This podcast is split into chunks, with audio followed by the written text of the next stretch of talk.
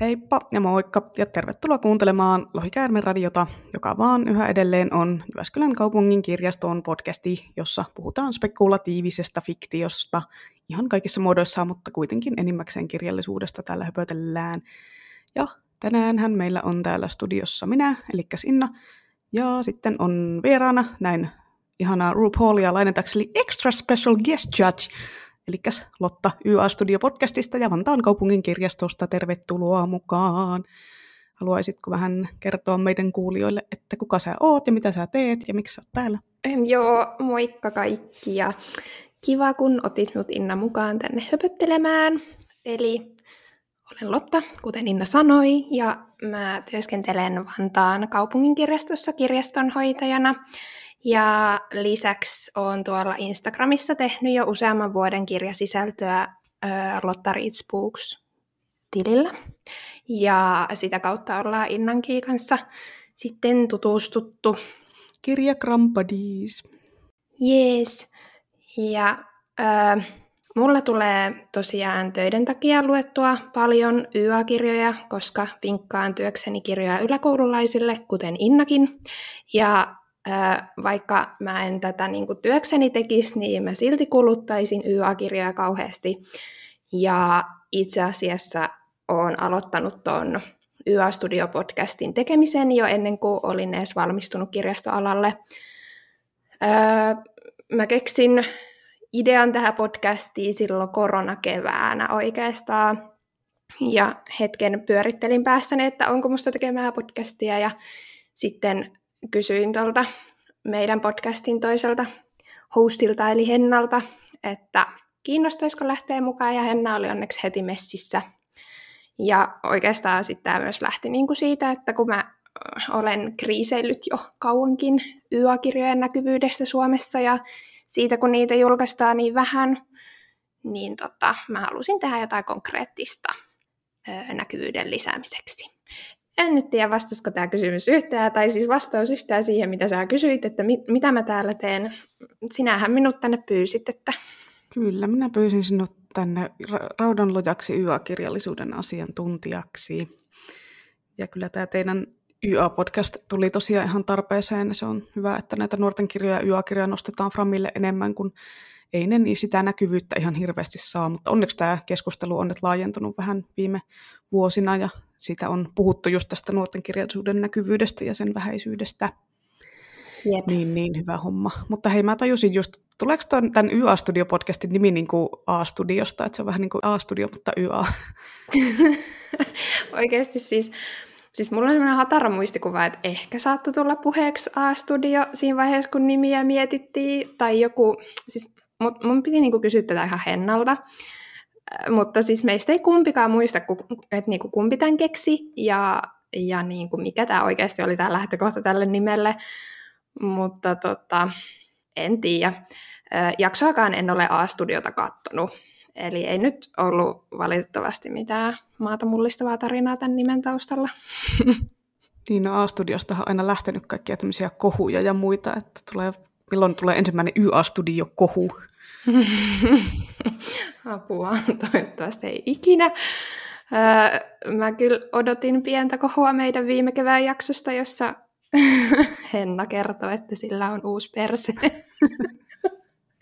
Apua.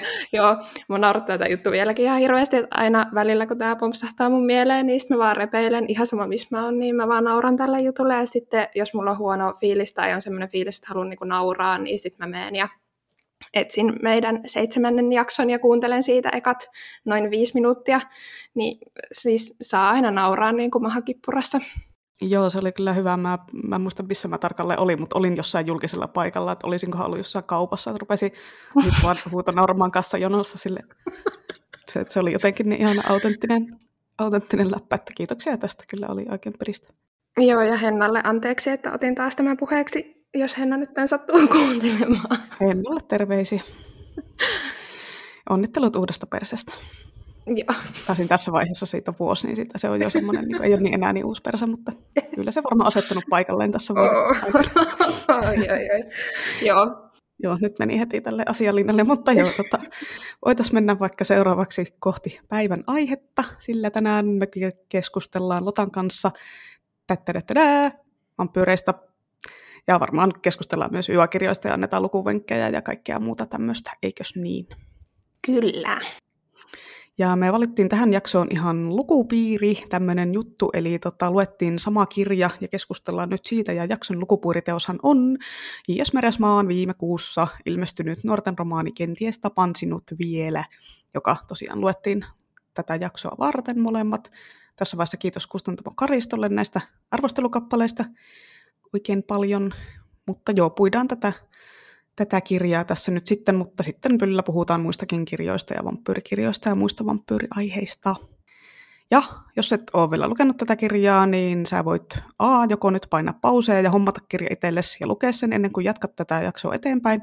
Tai b, sit voit kuunnella eteenpäin ja me sitten sanotaan, kun alkaa tulla spoilereita, että sitten siinä vaiheessa voi, voi sitten päättää, että kuunteleeko eteenpäin vai mitä tekee.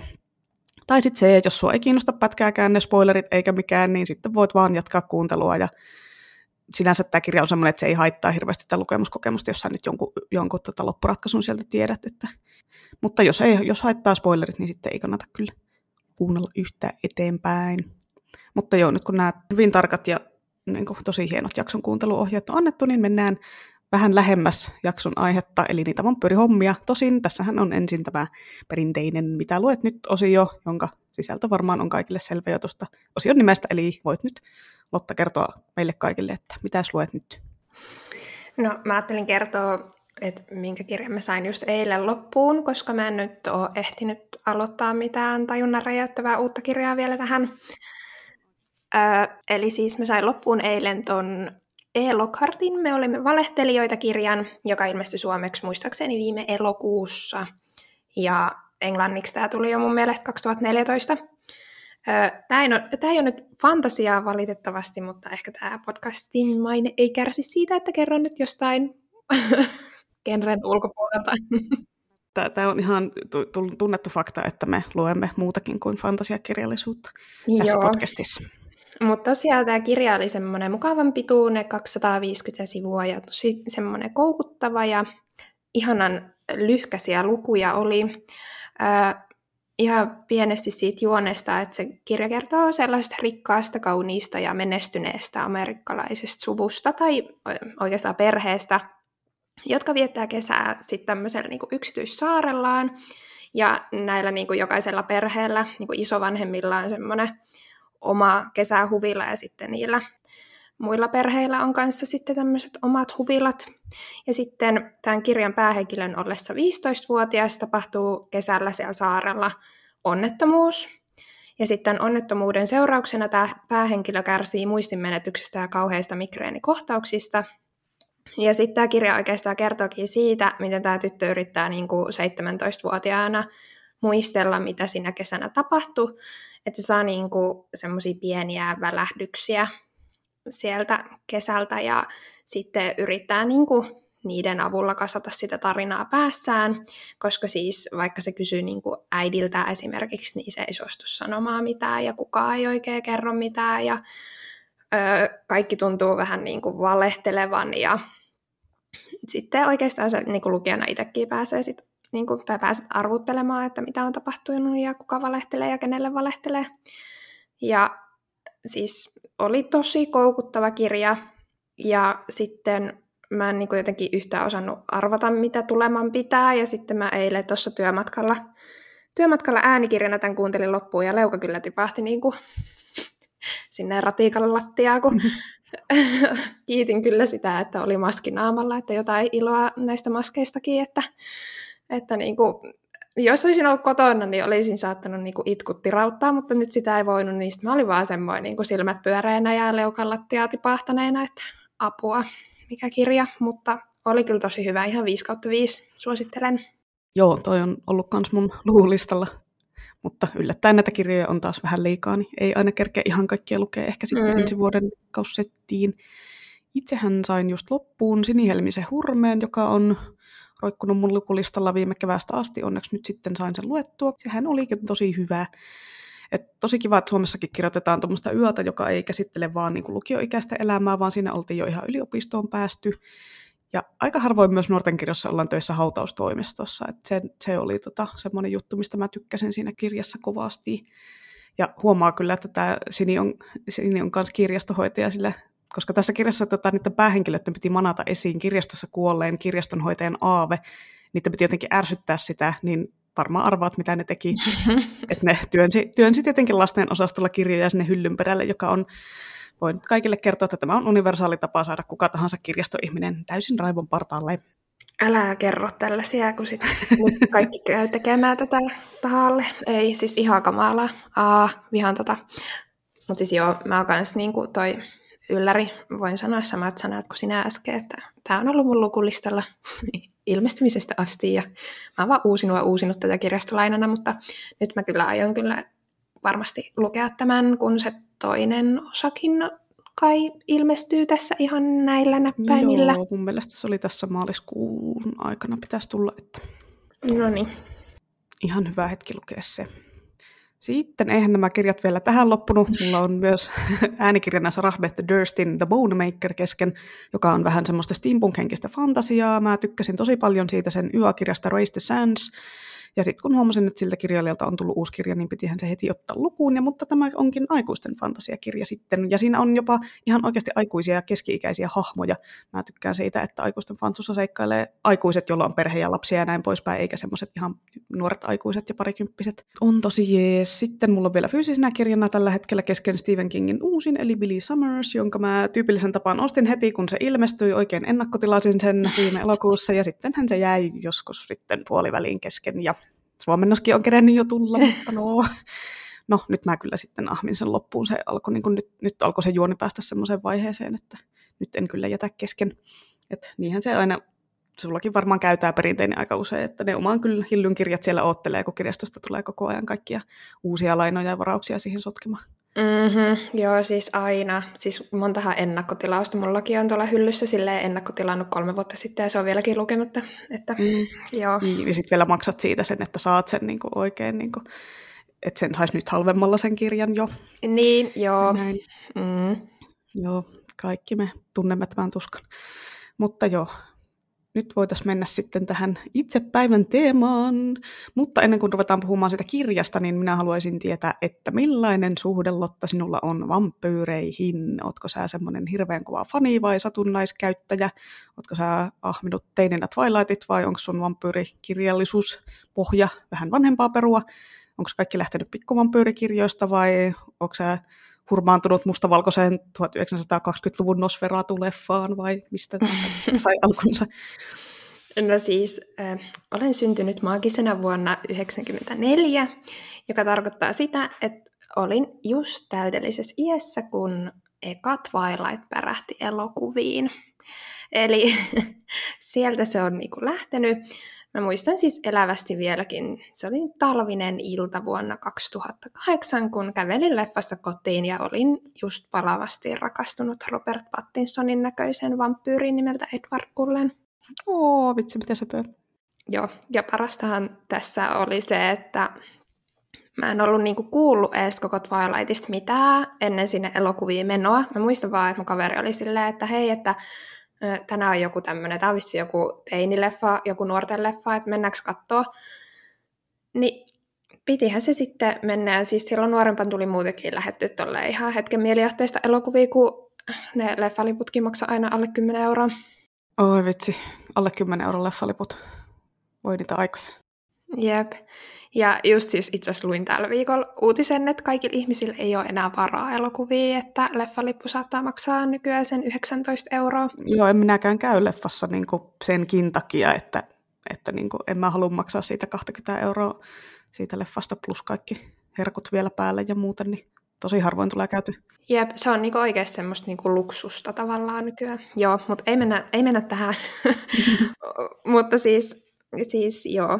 Se, se oli menoa se, kun kävi katsoa sen ekan Twilightin, että sitten heti kun mä vaan niinku tajusin, että se leffa perustuki kirjaan, niin sitten oli pakko hankkia se käsiin ja ahmiin niinku heti. Öö, uusia osia tuli sitten kans odotettua. kukuuta nousevaan. Tai olisikohan uusi kuu ollut jo ilmestynyt siinä vaiheessa kanssa suomeksi, en muista. Mutta muistan, kun on ollut niinku, siis vuosina kaksituhattakahdeksan kaksituhattayhdeksän, niin mä oon ollut just niinku kasiluokalla yläasteella silloin. Ja siis mä en tiedä miksi, mutta mä muistan edelleen tasan tarkkaan, mitkä taustakuvat mun puhelimessa oli silloin. Siis mulla oli vielä semmoinen Nokian vanha, hieno, semmoinen liila simpukkapuhelin. Ja sitten siinä oli niinku kaksi näyttöä. Et siinä kannessa oli mm. näyttö ja sitten oli just se peruspäänäyttö. Niin sitten mä sain kaksi erillistä Edward Cullenin kuvaa. Joo, ai että, hyviä aikoja. Ää, vitsi, fanittaispa vieläkin jotain niinku noin antaumuksella. Mm, niinpä, aikuisuus aina vähän jotenkin laimentaa sitä semmoista teinifanitusmenua. Siis jep, mutta joo, tota sun mainitsemaa pikkuvampyyriä en ole ikinä lukenut. Ja t- joo, Twilight oli se niinku ensikosketusvampyyreihin. Öö, ja jollain tasolla ehkä sen jälkeen on niinku aina ollut kiinnostunut vampyyreistä. Kaikkea en ole lukenut ja katsonut todellakaan, että, mutta ehkä on sellainen semikäyttäjä. Vampyyrien semikäyttäjä. No, en tiedä, onko se parempi kuin olla vampyyrien sekakäyttäjä. Mutta joo. Joo. Lähtää vielä kerkeät lukee ne pikkuvampyyrit. Kyllä niitä vielä kirjastosta löytyy, että ei kun haet nyt lounastunnille tuosta sitten. Ne on aika semmoisia lyhyitä isotekstisiä kirjoja, niin aika, aika vauhilla menee. Voit tämänkin klassikon sitten kokea. En tiedä tosin, miltä se tuntuisi tässä iässä enää niitä lukea. Niin. Joo, kyllä mun pitää ehkä vähän sivistää itseäni jossain vaiheessa ja lukea. Kyllä. No, mutta minä voisin puhua ehkä minun vampyyrihistoriasta vaikka tunnin tässä, mutta koitan nyt jotenkin tiivistää. Mä en ole ihan varma, että löysinkö mä silloin Ysärin alkuvuosina ö, alakouluikäisenä ensin ne Angela Sommer-Bodenburgin nämä just nämä pikkuvampyyrikirjat, vai löysinkö mä ensin toisen klassikon Ysäriltä, eli Noidan käsikirjan, jossa oli kans vampyyrijuttuja, mutta sieltä se suunnilleen on se kiinnostus lähtenyt, kun aina tämmöiset synkemmät tarinat ja yliluonnolliset olennot on kiehtonut ihan lapsesta asti, ja vampyyrit nyt kuitenkin sitten ainakin siihen aikaan oli niin kuin kiehtovampia ja monipuolisempia kuin vaikka kummitukset tai ihmissudet, vaikka tietysti onhan niistäkin nyt kehitetty sitten vaikka mitä variaatioita myöhemmin, mutta anyway, että mä luin teininä sitten Stephen Kingin Painajaisen, mutta ne vampyyrit oli siinä vähän semmoisia jotenkin tylsiä mörköjä, en mä oikein lämmennyt niille, mutta sitten minä menin kirjastoon ja löysin sieltä Anne Ricein Vampyyrilestatin, ja ai että se oli menua, että niin kuin Vampyyrilestat oli niin kuin mun Edward Cullen. Tietenkin mä olisin voinut aloittaa siitä sarjan aloitusosasta, eli siitä Verenvangeista lukemisen tätä sarjaa, mutta sitä ei ollut varmaan silloin hyllyssä, ja mä en silloin tiennyt, että kirjastosta voi varata kirjoja, lol. Joten mä aloitin sitten sillä Lestatilla, ei se nyt sinänsä, sinänsä haitannut, ja ihan hyvin se sujuu, mä hurahdin aivan täpöllä tähän Anne Ricein goottivampyyrien maailmaan, ja itsekin aloin sitten pukeutua mustaan ja viininpunaiseen loimusamettiin, ja no niin, joo, eipä mennä, eipä mennä nyt sen pidemmälle tässä nostalgiassa. Ja sitten tietysti koko homman sinetöi joitain vuosia myöhemmin Buffy the Vampire Slayer T V-sarja, mistä me ollaankin Jonnan kanssa tehty kahden tunnin ränttäysjakso, eli enpäs nyt sitten ränttää tästä en, enempää enää. Oh, voi ei, siis mulla on edelleen katsomatta Buffy, vaikka mä oon oikeasti luvannut sulle varmaan kaksi vuotta sitten, että mä testaan sitä. Mä muistan mm. vieläkin, että mä laitoin sulle Instassa silloin viestiä. Mm. Joo, hupsiis, anteeksi. Ja siis mä en ole tämän takia vieläkään voinut kuunnella sitä sun ja Jonnan tekemää Buffy-jaksoa. Ja tää on nyt ihan kamalaa, että mulla on jäänyt niin kuin välistä joku Lohikärme Radio-podcastin jakso. En tiedä, miten pystyn elämään tämän kanssa. Mutta muistan kyllä, että joskus ala-asteella katoin telkkarista Buffya niin kuin jossain kaverin luona pari jaksoa, mutta se oli liian jännää ehkä ala-asteella. Joo, ehkä se olisi ollut itsellekin vähän liian, liian kovaa kamaa, mutta kyllä minä suosittelen katsomaan edelleen. Ekoilla kausilla on vähän, no okei, on myöhemmilläkin vähän kökköjä, C G I-efektejä ja näin, mutta kyllä se kuitenkin kannattaa sinnitellä. Ei siinä ole kuin seitsemän kautta, niin äkkiä sen katsoa. Mutta joo, mä en ole noita Twilightteja ikinä lukenut, koska mä oon syntynyt vuonna kahdeksankymmentäkolme, eli mä oon pikkusen liian vanha näihin sitten, että, että tota, ei oikein, niin kuin, en oikein ollut otollisessa iässä. Mä joskus Darrassa katoin ne kaksi ekaa leffa ja olin silleen, okei, okay, nyt riittää, nyt en pysty enempää, että et ei, ei oikein tota, lähtenyt, mutta ei, varmaan tämä on silleen ihan ikäjuttu, että jos mä nyt olisin sun ikäinen tai muuten vähän nuorempi, niin olisin ehkä sitten ehkotellut Twilightia ja Vampire Diariesia, Anne Ricein ja Buffyn sijaan. Joo, siis tässä tulee tämä ikäero niin hyvin esiin, sillä just niin kuin vampyyripäiväkirjat, T V-sarja, niin se on yksi mun kaikkien aikojen lemppari T V-sarja. Öö, Mutta edelleen kyllä siis suosittelen sitä, se on hyvää viihdettä. No tehdään semmoinen diili, että sä katsot Buffyt ja mä katson Vampire Diaries. Sitten mä katsoin, että siinä on, sit on kahdeksan kautta sitä Vampire Diariesia, että sinänsä niinku suunnilleen saman verran. Jep. Ja siis joo, Ian Somerhalder on niin kuuma, että mä pystyn ehkä katsomaan sen sarjan, jos se on siinä alusta loppuun. Tosin joo, jos se siis... ei ole, niin elä spoilaa. No siis siinä syy, miksi se on ehkä yksi mun lempisarjoista. No niin. Joo, tota, ja tosiaan tuolta jostainhan sitten se minun vampyyrikiinnostus lähti.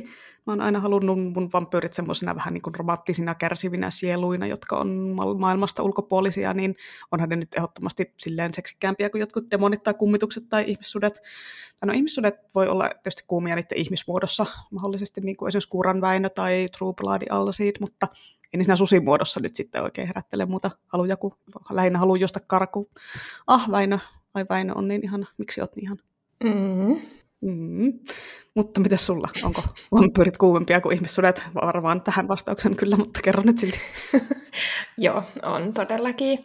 Ö, tosin vampyyripäiväkirjoissa, no en mä tiedä, musta tuntuu, että ne kaikki miesnäyttelijät oli aika niinku hyvin valittu siihen, että siellä oli, niinku, oli, oli pari kuumaa ihmissuttakin, mutta, mutta kyllä ne niinku vampyyrit vie, vie voiton. Et esimerkiksi niin kuin Twilightin Jacob ei ikinä sytyttänyt mussa mitään kuolaavia tunteita. Ja sori, jos siellä nyt on kuuntelijoissa joku Team Jacob. No siis minä olen, minä olen tässä se Team Jacob, koska minua ei tässä Robert Pattinson niin kuin, lämmittänyt millään tavalla, mutta kun mä en tunne tätä koko tarinaa, mä oon tosiaan vaan kattonut kaksi ekaa leffaa, niin en voi ehkä täysin valita nyt tätä puolta. Niin... Okei, okay, okei, okay, okei. Okay. Ehkä, ehkä nykypäivänä... Öö, kyseenalaistan vähän tätä omaa valintaa myös, että olihan Edward niinku ihan hirveän creepy ja Jacob olisi ollut niinku tavallaan paljon, paljon fiksumpi valinta, mutta silloin teininä se oli se Edward Cullen oli se, tai Robert Pattinson, mutta siis niinku nykyään, siis just tuli jossain Instassa storien välissä, kun katoin storeja, niin tuli ton uusimman Batmanin traileri ja siinähän just Pattinson esittää sitä uutta Batmania, niin ei siis, mitä mä oon nähnyt siinä ikinä, siis se ei ollut yhtään hot, se oli, äh, ei. No mutta sä voit katsoa sen Batmanin, kun jos silloin se Batmanin maski naamalla, niin sitten se, sitten se naama ei tarvitse katsoa. Niin, mutta ei se ole se koko ajan. Joo, no mutta ehkä ennen kuin tästä tulee niin kuin tämmöinen kunnon tiimisota, niin mennäänpäs vaikka eteenpäin. Eli kun on nyt saatu nämä vampyyrihistoriat tästä tunnustettua, niin voidaan perehtyä tähän päivän teokseen. Eli Jesmeräsmaan Kenties tapan sinut vielä nuorten romaaniin. Mä olin ainakin itse aivan täysin myyty, kun mä viime syksynä näin tämän kevään kirjakatalogissa tämän kannen ja tämän nimen. Sillä tässä on tosi hieno tämä kansi, tässä on tämmöinen tyylikäs kohtalokkaan näköinen vihreäsilmäinen mimmi, ja sitten tässä tämä nimi tosiaan kirjoitetaan muodossa Kenties tapaan sinut vielä, mutta se tapaan sanasta on toinen aaviivattu yli, eli tosi kyllä nyt hyvin saatiin lukijan kiinnostus heräämään ihan vaan pelkällä kannella, että tuliko sulle myös tämmöiset fiilarit innostukseen kannen perusteella myös? Siis kyllä kannen perusteella, just, tai siis no, mä en tiedä kansi, mutta ehkä se nimi just nimenomaan oli se, mikä niinku...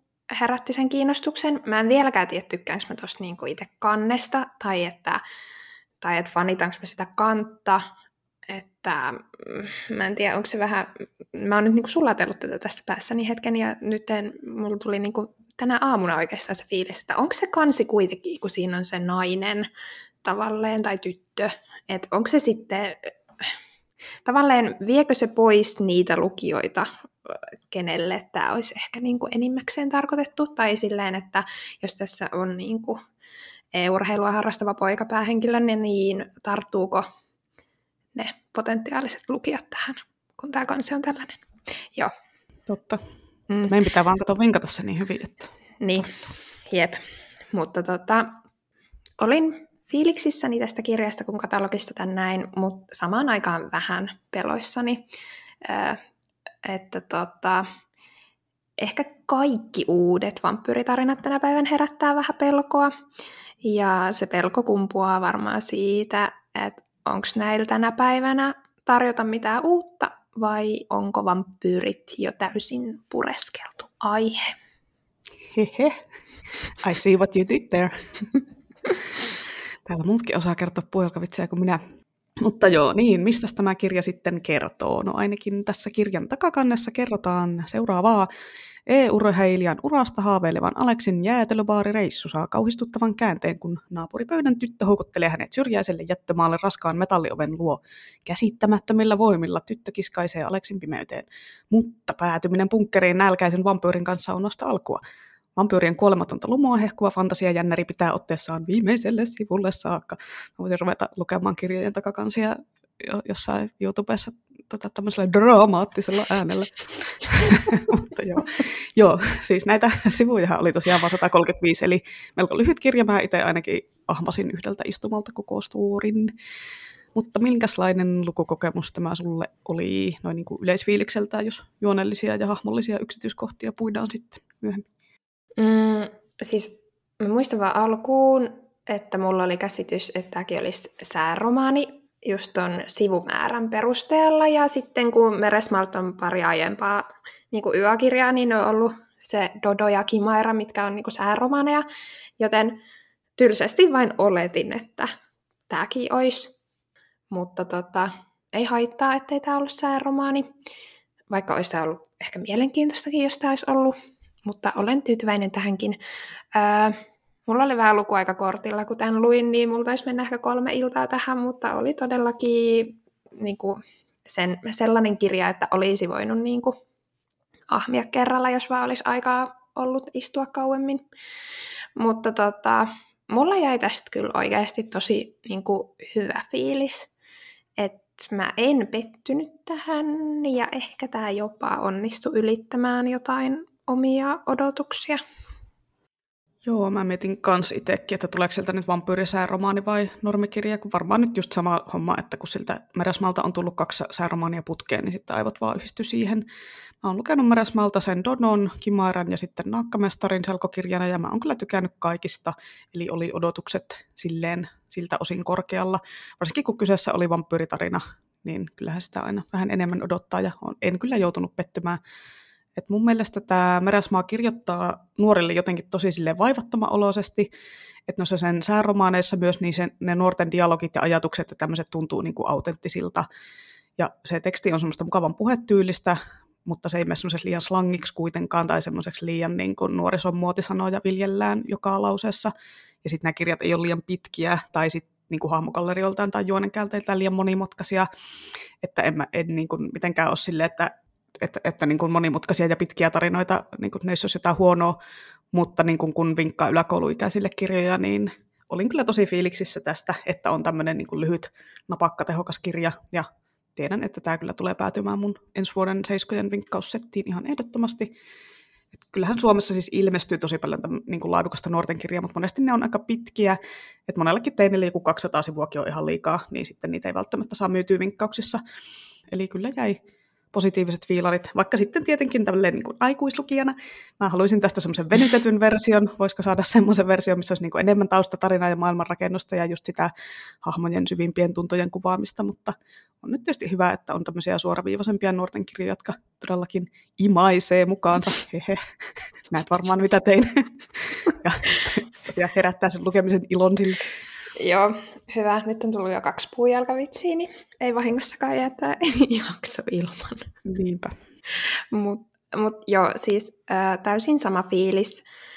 Ää, ja sitten mä jäin myös miettimään sitä, että olisinko mä ollut lukemisen jälkeen tästä niin innoissani, jos en vinkkaisi näille seiskaluokkalaisille töissä. Koska siis onhan tämä niinku aika täydellinen vinkkauskirja, varsinkin niille, jotka ei kauheasti lue ja ketä kiinnostaa vaikka just videopelit enemmän. Mutta joo, ainoa se miinustekijä just itsellä tässä oli se, että näin aikuislukijana olisin kaivannut lisää just sivuja ja taustatarinaa ja kaikkea, mitä mm. mainitsitkin tuossa. Jepsistä. Joo, toi juonihan tosiaan jatkuu sitten tuosta takakannen alkuasetelmasta niin, että tämä Nora ja Aleksi tutustuu ja alkaa hengailemaan. Ja Aleksi ensin opettaa sen Noran pelaamaan Simsia. Sanoinko mä muuten edes, että sen vampyyrin nimi on Nora? En mä muista. Joo, ei, en mä, kun mä, mä vaan kerroin tämän taka, takakansi-tekstin ja sitten täällä ei mainittu Noran nimeä. No niin, anyway. Mutta siinä, siinä on tosiaan se Nora, se vampyyri. Joo, no niin.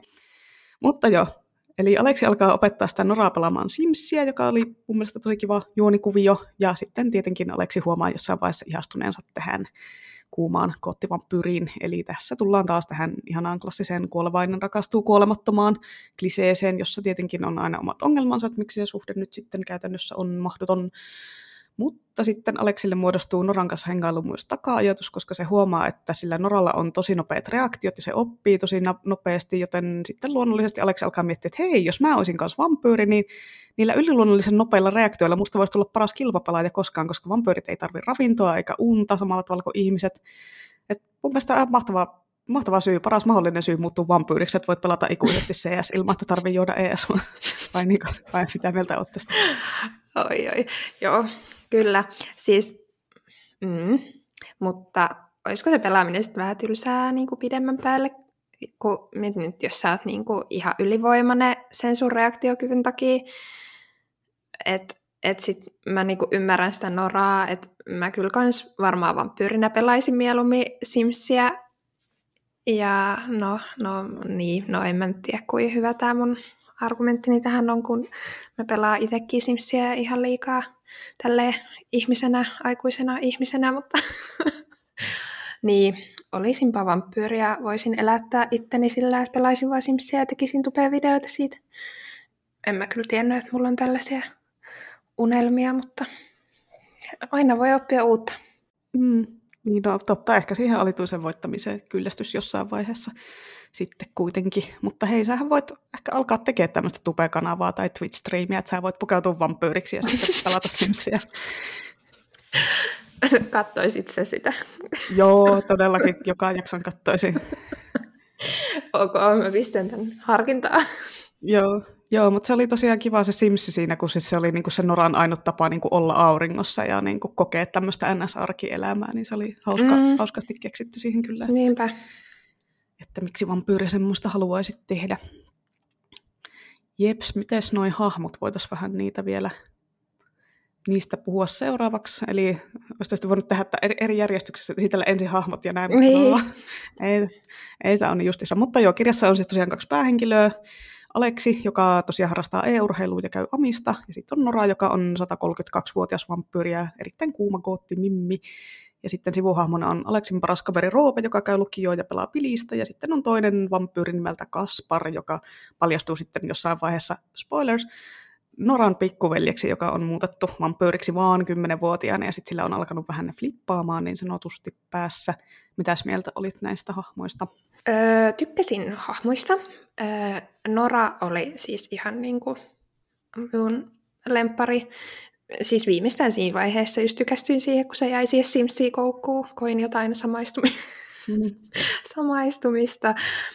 Öö, ja sitten just musta oli virkistävää lukea niin kuin tyttövampyyristä, kun nämä aiemmat vampyyriteokset, mitä tullut luettua, niin usein siinä on just tämä, että niin kuin poika on vampyyri ja sitten tyttö on ihminen. Ja tässä oli käännetty niin kuin päälaelleen tämä. Mutta olisin halunnut lukea siitä Norasta enemmänkin just kaikkea aiempaa elämää ja niin edelleen, että et olisi saanut niinku enemmän vielä irti siitä, mutta se oli mun niinku lemppari. Ei näissä muissakaan hahmoissa mitään vikaa, vikaa ollut, mutta esimerkiksi se Kaspar jäi niinku aika etäiseksi. Samoin mun mielestä toi Roopekin, kun oli niin vähän sivuja, mutta, mutta tota, joo. Joo, kun onhan kun on näin lyhyt kirja, niin eihän ne tietenkään voi olla semmoisia hirveän laajasti pohjustettuja mm. tai taustotettuja. Että kyllä niin itse olen hahmokeskeinen lukija, niin silleen kaipasin, kaipasin kyllä enemmän, mutta ymmärrän, että miksei siellä nyt voi nyt olla jokaisen taustatarinaa sataa sivua. Mm. Niinpä. Mutta siis nämä hahmot, se oli ihan kiva, että ne ei ollut semmoisia ihan jotenkin semmoisia stereotyyppejä, että niissä oli tarttumapintaa, että se oli onnistuttu hyvin kirjoittaa sille lyhyessä, lyhyessä kirjassa, niin kun, että se vaatii varmaan niin kun, vaatii tietyllä tavalla enemmän saada lyhyen kirjaan kirjoitettua hahmot silleen, että ne ei ole vaan jotain no tässä nyt on poika, kuusitoista vuotta, noin, se oli siinä. Mm. Et tykkäsin itse siitä varsinkin, että et kun toi Aleksi oli amiksessa, kun tuntui, että yhdeksänkymmentäyhdeksän prosenttia kotimaisesta nuortenkerrasta keskittyy lukiolaisiin, ellei ne hahmot ole yläkouluikäisiä, mutta se on kuitenkin vähän epärealistista, koska ei kaikki nuoret mene lukioon, niin mm. mä en ymmärrä, miksei niin kun amislaisista kirjoiteta enemmän kirjoja, että miksi ne on aina siellä lukiossa, kun ei se, että mä oon käynyt lukioon, että ei se ole niin ainut, ainut tie onneen ja auvoon ja kirjastoon duuniin. Jo, joo, siis varsinkin kun nuo jenkkiläiset kirjathan niin kuin aina on, ja brittiläisetkin, niin ne on aina siellä high schoolissa, mm. että mä tiedän, onko Jenkeissä tai Briteissä edes mitään muuta opiskelumahdollisuuksia yläkoulun jälkeen, kun aina kaikki on siellä high schoolissa tai tenth formilla. Mä oon ihan kassalla näistä brittien koululuokkasysteemistä. Mä oon yrittänyt oppia niin kuin Hearthstoneista ja Sex Educationista, mutta sit mä oon aina ihan silleen, niin siis sä oot eleventh formilla, eli minkä ikäinen sä oot? Ei mitään haju. Että vaikka nyt tässä kirjassa ei tämä koulunkäynti ollutkaan se pointti millään tavalla, niin se on, representaatio on tärkeää, niin mun mielestä on hyvä, että kirjossa on munkinlaisia tarinoita, kuvaa niitä lukiolaisten seikkailuja. Mutta joo, no niin, tämmöinen vähän sivupolkuräntti, mutta mennään takaisin tähän hahmoasiaan. Oliko sulla vielä jotain näistä?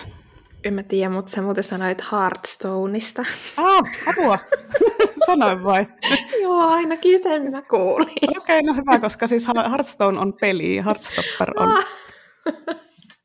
Joo, no en mä no niin, tiedä, haluatko sä korjata sen? Ei, antaa, antaa mennä ihan sama, mä voin korjaan, korjaan sen nyt tässä. Katsokaa nyt, kun korjasin, se ei ole Hearthstone, vaan Hearthstone. No niin, joo. Joo. No niin. Joo, en mä tiedä, mun ajatus katkesi nyt, niin jos sulla joo, oli vielä jatkan, jotain. Minä jatkan, jatkan tätä mun monologia tässä. Mutta joo, tota, niin, Nora, Nora oli jo tosiaan tosi mielenkiintoinen tyyppi, että vaikka se tietysti kun se ei ollut kertojahahmo, niin siitä ei saatu tietää muuta kuin, että mitä se itse kertoi Aleksille ja millaisen kuvan Aleksi siitä sai. Et tietenkin jos tälle kirjalle tulisi jatko-osa, niin se voisi olla Noran näkökulmasta ehkä, niin sitten pääsisi senkin maailmaan paremmin sisään. Et se Nora oli aika semmoinen yksinäinen ja surumielinen ja semmoinen, että tietenkin ymmärtäähän sen, jos se nyt on sata vuotta elellyt yksinään, että ainoa seurana vähän kajahtanut pikkuveli.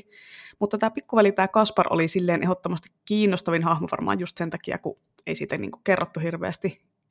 Että se oli aika semmoinen mysteeri, että mulle tuli vähän mieleen tuon Verenvangit-kirjan kautta elokuvan se Claudia, joka kanssa muutettiin vampyyriksi, kun se oli viisivuotias, eli vielä nuorempi kuin Kaspar. Tosin siinä leffassahan se näyttelijä Kirsten Dunst oli kymmenvuotias, että se oli tehty vähän vanhemmaksi se hahmo, että eihän, nyt, eihän se nyt näyttänyt viisivuotiaalta, eikä siihen nyt voi tulla laittaa oikeata viisivuotiaasta näyttelemään niin kuin mitään vampyyrilasta. Mm. Ja sitten tuli myös mieleen vähän se Uinu Uinun lemmikkinen kirja leffan se Cage, joka, josta tulee semmoinen kuolleesta herännyt hirviömäinen lapsi sille. Sen Kasparin käytös oli vähän semmoista irrationaalista ja lapsekasta. Että tietysti ymmärrettävähän se on, jos niinku, oot kymmenvuotias, kun sut putetaan vampyyriksi, niin ei ole ihan Joo. hirveän kivaa. Joo, siis mulla tuli kans toi, siis mä oon joskus teininä kattonut sen vanhemman Uinu Uinun lemmikkini leffan, niin siinä oli just se lapsi, hyi, se oli ihan kamala. Se on kyllä.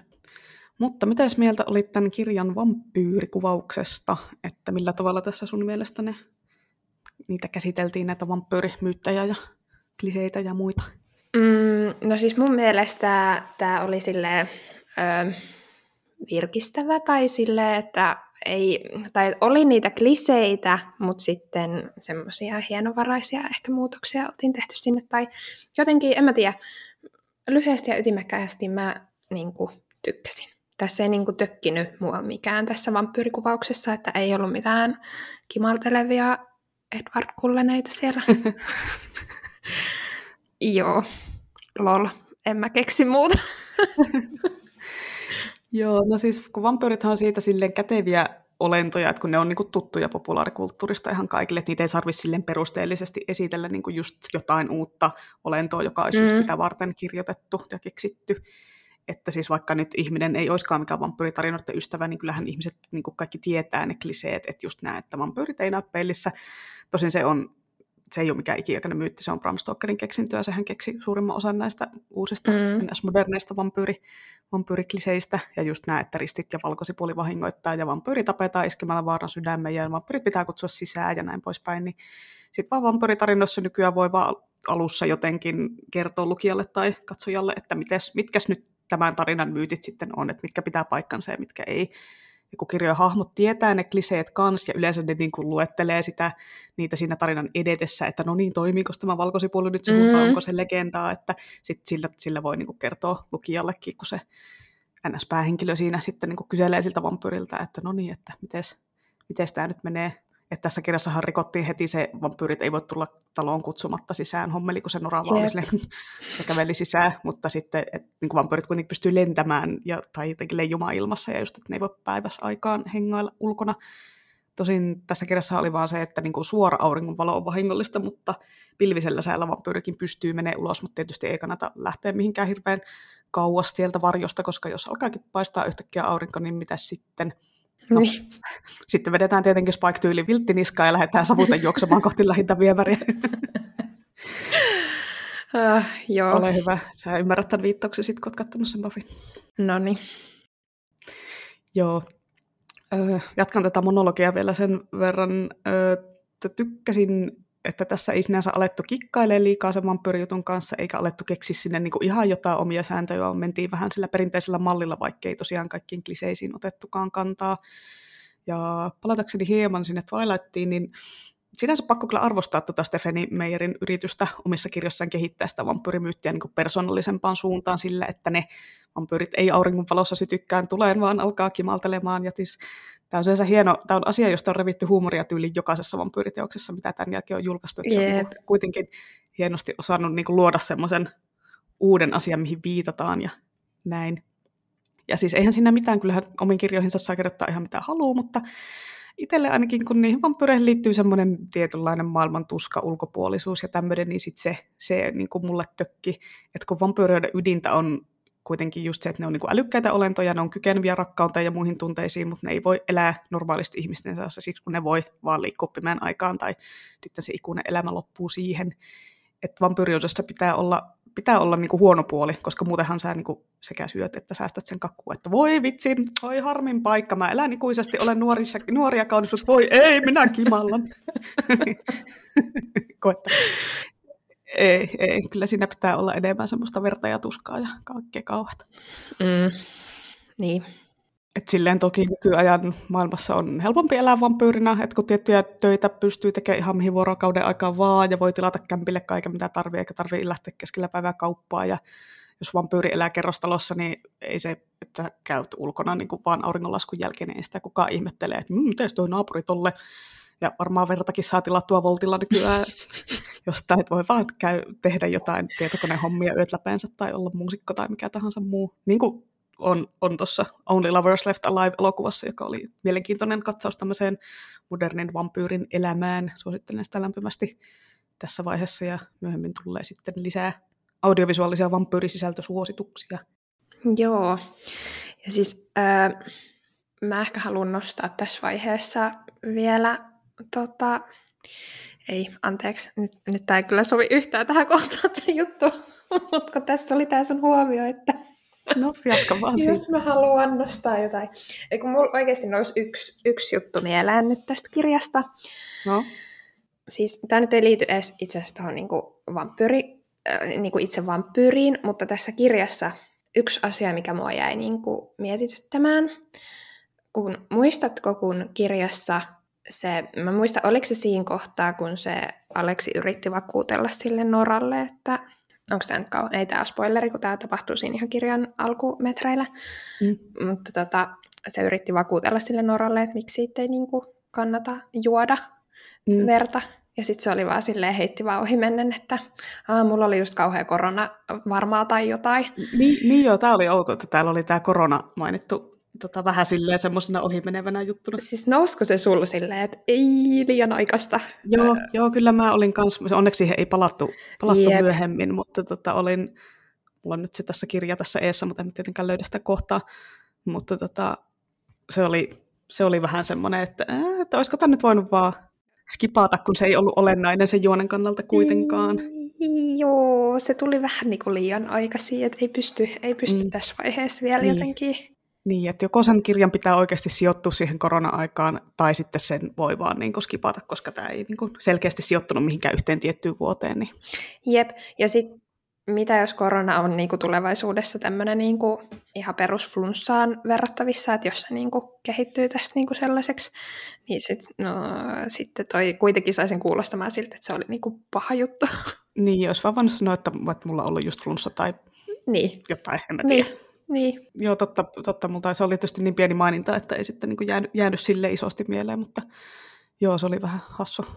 Joo, mulla jotenkin, mä takerruin tohon ja sitten mä olin ihan, että ei, mutta joo, onneksi ei niin kuin enempää sitten mainittu, mutta joo, älkää kirjailijat käyttäkö koronaa. Ehkä, ehkä, ehkä tämä sijoittuu just sinne tulevaisuuteen, missä se korona on vaan joku tämmöinen niin. flunssa-tyyppinen juttu, että ehkä tämä sijoittuu siihen aikaan jo. Jep. Mutta joo, pidetäänpäs tässä välissä tämä kirjan keskustelu loppuun, niin sitten voidaan jatkaa puhumalla muista vampyyriteoksista. Eli nytten sitten alkaa tulla niitä spoilereita.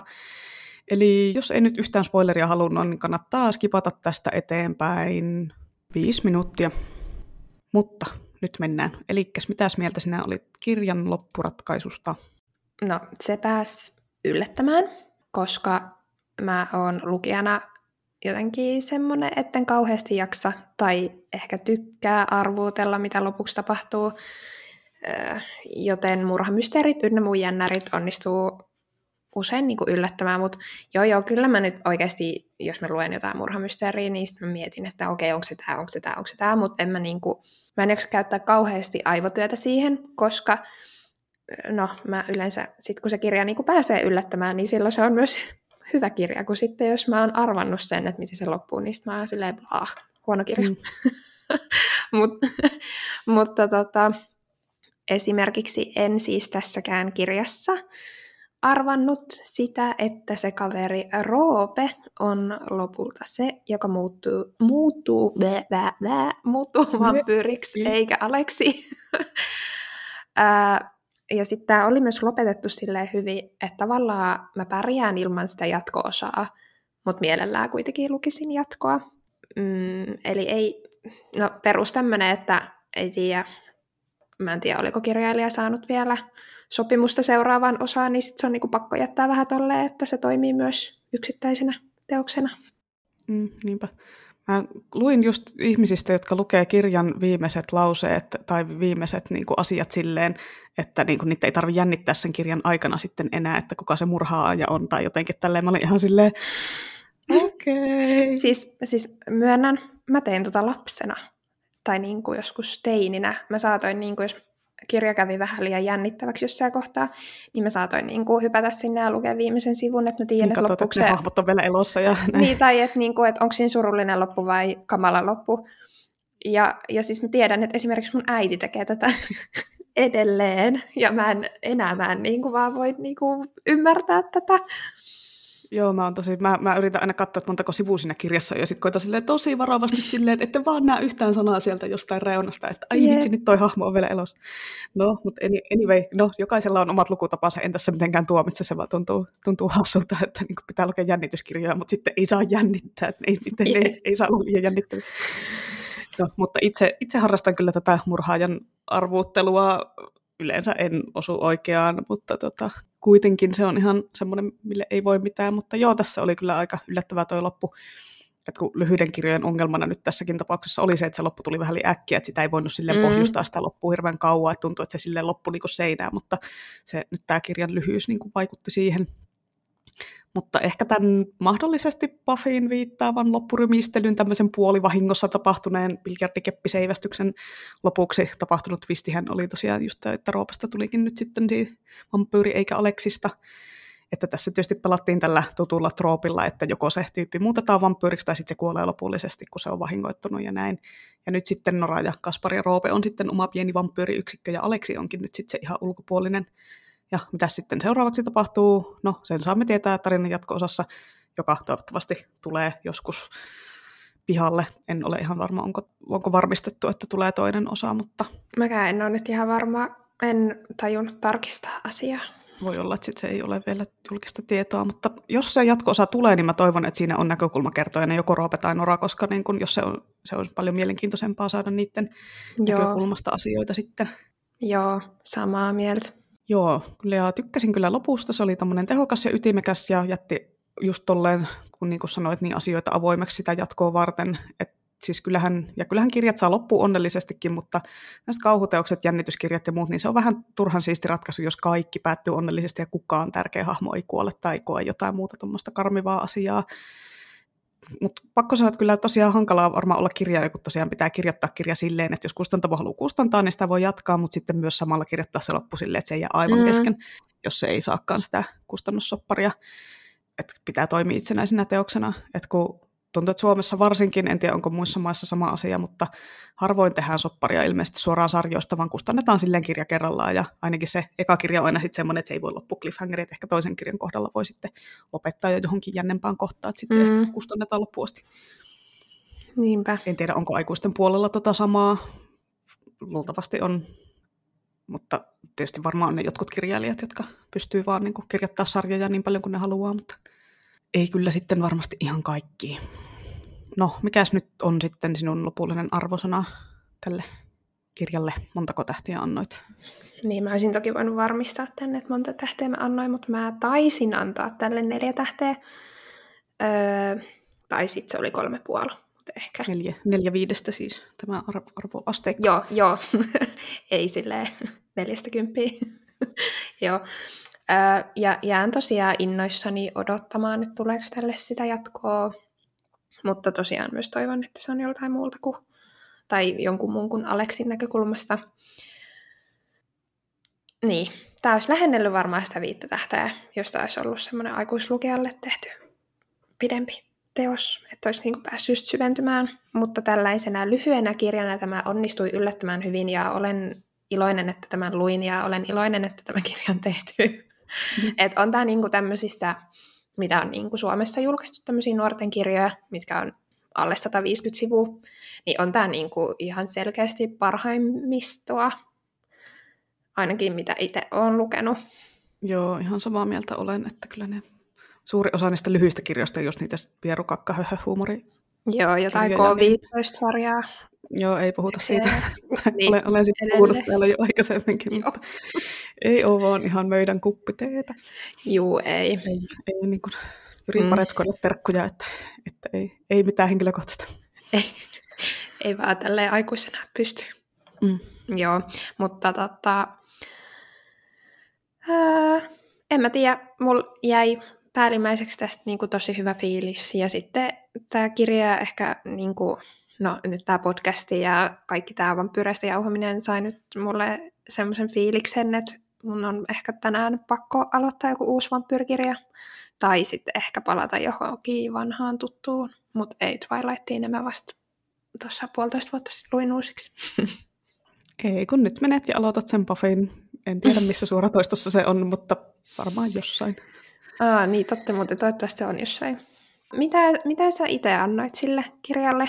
Montako tähteä? Minä annoin sille neljä ja puoli tähteä, mutta kun Goodreadsissa ei voi antaa puolikkaita tähtiä, niin se pyöristyi sitten sinne neljään. Eli kyllä oli tosi hyvä kirja. Mä voin kyllä suositella tätä erittäin lämpimästi. Tai siis kun vampyyreistä on kyse, niin viileästi tai huoneenlämpöisesti kaikille, joita tämän, tämän tyyppiset kirjat voisi kiinnostaa. Et siis sinänsä oli niinku kiva, että tässä oli, tässä oli vähän niinku kaikille niinku jotain. Et kun tässä oli pientä romantiikkaa, mutta se ei ollut se, ei ollut se, niinku se pääpointti. Tässä on jännitystä, mutta se ei ollut niinku semmoinen niinku liian, liian kuumotteleva. Sitten tässä oli näitä pelijuttuja ja tässä oli niinku ihan kaikkea. Että varmasti kyllä minisi tosi monenlaiselle lukijalle tämä. Jep. Mutta joo, nyt on vissiin kirjakerhokirja käsitelty, ellei sulla ole vielä jotain lisättävää. No ei mulla kyllä nyt tuu tähän hätään enää mieleen. Joo, voidaan puhua seuraavaksi hieman lisää muista vampyyriteoksista. Ootko lukenut jotain hyviä viime aikoina? Tai onko sä lukenut nuorten osastolta esim. Sitä Darren Shania? Tai no vampyyripäiväkirjoja ehkä oot lukenut. Tai sitten se P C-castin Yön talosarja. Siinäkin itse vampyyrit seikkailee. Nämä on näitä tämmöisiä vähän uudempia, niin mutta on jäänyt ihan kokonaan lukematta. Mä vaan aina hyllytän niitä ja katson, että jaa, tässäkin on jotain tämmöistä. Ja sitten musta taas tuntuu, että noi on jotain vanhoja juttuja, mutta, mutta siis Äh, joo. Niin no totta, ei ne hirveän uusia ole, mutta kun ne ei ole sitä mun nuoruuden vampyyrikamaa, niin, niin sitten niin. Tosi ei mun nuoruudessa niitä sitä niin paljon edes ollut, että niin. Harmi kun olin nuori silloin Ysärillä, kun missasin tämän kaksituhattakymmenluvun vampyyribuumin. Jep. Mutta siis äh, myönnän, en, en ole lukenut tota Darren Shanin vampyyrisarjaa. Onko siltä suomennettu jotain muutakin sarjaa? En tiedä. Koko kirjailija on mulle niinku aivan täysin jäänyt vieraaksi. Pitäisi sivistää. Ja vampyyripäiväkirjat, ne kirjat on ihan hirveätä kuraa. siis siis niin kuin tahkosin silloin, kun katsoin just niitä ekoja kausia vampyyripäiväkirjoista niin kuin tee vee-sarjana, niin sitten niitä kirjoja alettiin kääntämään, niin onko mä neljä, viisi osaa ehkä lukenut sitä. Ja siis mä muistan, että ne oli ihan hirveätä pakkopullaa. Ja se meni aivan täysin eri tavalla kuin tee vee-sarja. Se oli niin surkeeta, ja sitten mä en osannut silloin just jättää kirjoja vielä kesken. Että ihan sama kuin huono kirja se oli, niin en pystynyt jättää kesken, niin apua. Varmaan hirveät lukujumit hankkinut itselleni niistä silloin. Niin, no siis yleensähän aina kirjoista tehdystä tee vee-sarjasta sanotaan, että se kirja on parempi, niin ihan hyvä, että tämmöisiäkin sitten löytyy. Että kun Suomessahan ne ilmestyi vasta tee vee-sarjan jälkeen ja sitten niillä kaikkien kirjagrammaajien vihaamilla tee vee-sarjakansilla vielä. Ja mua naurattaa, kun siellä lukee siellä yhden vampyyripäiväkirjakirjan takana, että kulttiklassikko. Mä oon silleen, öö, tota, tää ei, tää ei taida tietää, mitä kulttiklassikko tarkoittaa, että ei ole kyllä tämmöinen moderni nuorison vampyyrisarja ehkä ihan vielä kulttiklassikon maineessa, mutta tota, joo. Ei, niin mä en tiedä, kuin iso juttu noi, tai se vampyyripäiväkirjat, niin kuin se kirjasarja, että kuin iso juttu se on ollut sit niin kuin tuolla jossain Jenkeissähän se varmaan on se kirjailija. Ihan hyvä tietää, että voin vaan katsoa sen sarjaa, että ei tarvitse sitä kirjaa. Joo, älä, älä koske siihen. En, en lupaan sulle. Joo, mutta sitten se Yön talosarja, voi että, siis muistan, että jäin siihen niinku ihan koukkuun silloin, kun kaksi ekaa osaa oli ilmestynyt. Ja siis se sarja on, niinku, se on muistaakseni kaksitoista osaa pitkä. Ja on suomennettukin. Ihme kyllä kaikki, kaksitoista. Oho, ka- kaikkea sitten tämä koko sarja suomennetaan, mitä tämä on. Et on sitten vissiin olemassa jotain, niin kuin, jotain ns. Lisää osia, mutta niitä ei ole sitten enää tullut suomeksi. Mutta siis tämä sarja vainoaa mua niin kuin, aina, kun mä hyllytän sitä töissä. Tai ihan sama, aina kun se vaan tulee vastaan se sarja, niin se vaan niin kuin... Mä oon nimittäin lukenut sitä yksitoista osaa. Ja se viimeinen osa jäi roikkumaan. Ja siis mä oon lukenut sen yhdentoista osan varmaan, mitä mä heittäisin, viisi, kuusi vuotta sitten. Niin en mä enää muista siitä niin kuin kauheasti. Mutta siis mä taisin antaa sille yhdentoista osalle yhden tähden, ja siksi se jäi sitten roikkuun se viimeinen. Mutta nyt mulla on ollut semmoinen hetken. Ehkä sanotaan muutaman kuukauden semmoinen ihmefiilis, että me haluaisin palata tämän sarjan pariin. En tiedä miksi, koska siis ei, siis se oli kyllä ihan, no, no joo. Ketkä on lukenut sitä, niin tietää mitä se on. Ja...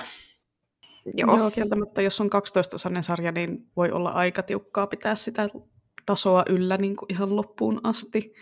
Mutta sähän voit lukea vaan Wikipediasta tiivistelmät niin kuin muistin virkistykseksi, ja sitten voit lukea sen vikan kirjan, niin sitten se on niin kuin done, että sun ei tarvitse lukea yhtä toista kirjaa ensin. Niin. Mut siis mikä siinä nyt oli sitten niin kauheata, että se muuttui mm. hyvästä sarjasta niin kuin yhden tähden sarjaksi, koska no meillä ainakin ne kertaa hyvin lainassa, mutta varsinkin ne ekaat osat, että voi olla, että niin kuin muutkin lukijat jättää kesken niitä sitten siinä kuudennen niin. kerran paikkeilla. Mutta... Öö, kun siis mua kiehtoi siinä sarjassa se, että se...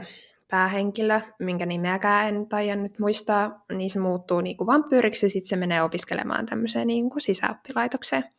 Ja mä tykkään kaikista sisäoppilaitosjutuista. Ja sit, siis mun mielestä se kirja keskittyi käytännössä siihen, että oli se tietty pahis, koko sen kaksitoista kirjaa, mikä sitten varmaan Hope Show tuhotaan siinä viimeisessä kirjassa. Mutta sitten ne jotkut osat oli semmoisia pelkkää ihmissuhdedraamaa. Sillä päähenkilö, se pyöritti niinku muistaakseni parhaimmillaan viittä jätkää samaan aikaan. Oli yksi ihmispoika, mikä oli sen poikaystävä ennen kuin se muuttui vampyyriksi, mutta sitten se jotenkin roikotti sitä mukanaan. Sitten oli joku suhde opettajan kanssa, sitten oli jonkun uuden vampyyripoikaa oppilaan kanssa, ja sitten oli joku paha... pahaa langennut enkeli, en mä muista oikeasti. Eli kaikki, kaikki mahdolliset tunnettu siinä. Oliko se ihmissusikin vielä varmaan oli joku? En mä, mä en muista oikeasti mitä? Yhtään. Mutta, mutta, Eikä ollut mutta... ihmissutta. Huhhuh, nyt olen yllättynyt. Joo, en, en, en ainakaan nyt saa päähäni, mutta siis voi apua. Siis se oli ihan hirveän rasittava se päähenkilö. Ja sitten mä muistelen, että se yksitoista kirja oli just semmoinen, että että miksi ette vaan voinut lopettaa siihen, ja miksei se voinut olla nyt se kahdestoista kirja niin kuin sisällöltään, että se sarja olisi loppunut, koska se yhdestoista kirja oli just pelkkää ihmissuhdedraamaa. Silleen, että venyttämällä venytetään, niin sitten jotenkin, ah, joo. Joo, vähän semmoista, että yritetään myydä mahdollisimman paljon kirjoja ja tehdään näitä nyt lisää, vaikka tämän tarinan saisi kerrottua tiiviimminkin. Joo, mutta sitten mulla on tämmöinen niinku outo, että mä niinku haluan välillä lukea kirjoja, jolle mä voin pyöritellä silmiäni ihan hirveästi. Niin kai, voit, jat- voit jatkaa sitä, sitä just sitä, vai oliko sä just sanomassa siitä? Joo, kun just olin tulossa tähän, että kun me tykätään Hennankaan välillä ottaa näitä jotain vanhoja, vanhoja Y A-kirjoja niin kuin meidän podcastissa, ja viimeisimmäksi oltiin otettu just se, mikä se oli se kirjailija, no anyway, kirjan nimi on Langennut Enkeli, aloittaa tämmöisen. Pekka Fitzpatrick. Joo, joo, aloittaa tämmöisen sarjan, ja Ho, ho, ho, ho. Siinä on kyllä niin surkeeta. Siis se oli aivan jotain järkyttävää. Lukekaa se, jos haluatte niin kuin pyöritellä silmiä niin kovin, että ne tippuu päästä. Joo, tietämättä kun kuuntelin tämän teidän ränttäysjakson, niin tuli sellainen olo, että pitäisköhän, pitäisköhän. Mut mä en tiedä mikä siinä on, mutta välillä se on vaan hirveän hauskaa, kun niin niin. pääsee nauramaan näillä jutuilla. Mutta joo, voidaan mennä eteenpäin. Joo. Tota, englanninkielisessä maailmassahan nyt on sitten tullut viime vuosina tällaisia jotain uusiakin vampyyrikirjoja Y A-puolelta, esim. Tracy Wolfin Crave ja René Adiehin The Beautiful, ootko lukenut näitä? Että onko nyt vampyyrit niinku tehnyt paluun vai onko ne missään vaiheessa lähtenytkään mihinkään? Mm, en ole lukenut kumpaakaan, äh, hävettää myöntää, mutta siis äh, luen hirveän huonosti Y A-fantasiaa niinku englanniksi varsinkin. Musta tuntuu, että mä oon muutenkin jotenkin vähentänyt fantasian lukemista. Mä en tiedä, mistä se johtuu. Ehkä omaa laiskuuttani. Mutta siis just niin kuin englanniksi, kun käyt lukee Y A-fantasiaa, niin, niin sit se jotenkin vaatii ihan liikaa omaa aivokapasiteettia. Ja se lukeminen vie kauemmin aikaa, niin sit se jotenkin, en tiedä. Joo, kyllä mäkin mieluummin lukisin niin kuin suomennettuna niin kuin fantasiat, koska niissä on niin monesti semmoisia monimutkaisia juonia, hahmojen nimiä, paikkoja, kaikkia tämmöisiä, niin mieluummin lukee niin kuin contemporaria mm. englanniksi ja mm. näin, mutta tietysti pakko, kun ei kaikkea suomenneta, mutta joo, siis niin kuin on se tosiaan vähemmän aivokapasiteettia vaativaa, kun lu- saa lukea suomeksi, mutta siis mietin nyt, kun kirjojen lukemiseen niin kun pitää käyttää omia aivoja, siis nyt sitä hirveätä, aivan kauheata, kukaan semmoista haluaa tehdä. Jep. Joo, mua kiinnostaisi toi The Beautiful, koska siinä on jotain New Orleans-juttuja, niin kun, ja sitten siinä yhdistetään salapoliisihommia, vampyyreitä, eli ei ole ihan semmoinen perinteisin, perinteisin ehkä tämmöinen paranormaali romanssihomma. Okei, nyt mä tiedän ton kannen, mutta mä en ollut niinku ikin jaksanut perehtyä, niinku edes, mistä se kertoo, mutta okei, nyt toi kävi kiinnostaa myös mua. Joo, T B R-listalla aina tilaa. Mm. Eri asia sitten, että lyhenneksellistä ikinä. Ei. Joo, mutta siis toi Crave-sarja sitten sijoittuu sisäoppilaitokseen, jossa on vissiin vampyyrejä, ja sitten niin kun, tämä tuntuu nyt vähän kuluneelta idealta, koska just kun sanoit, että siinä Ylan talossa oli sisäoppilaitos, ja sitten vielä mä löysin joku Vampire Academy-kirjasarjan, ei siis Vampire Diaries, vaan Academy.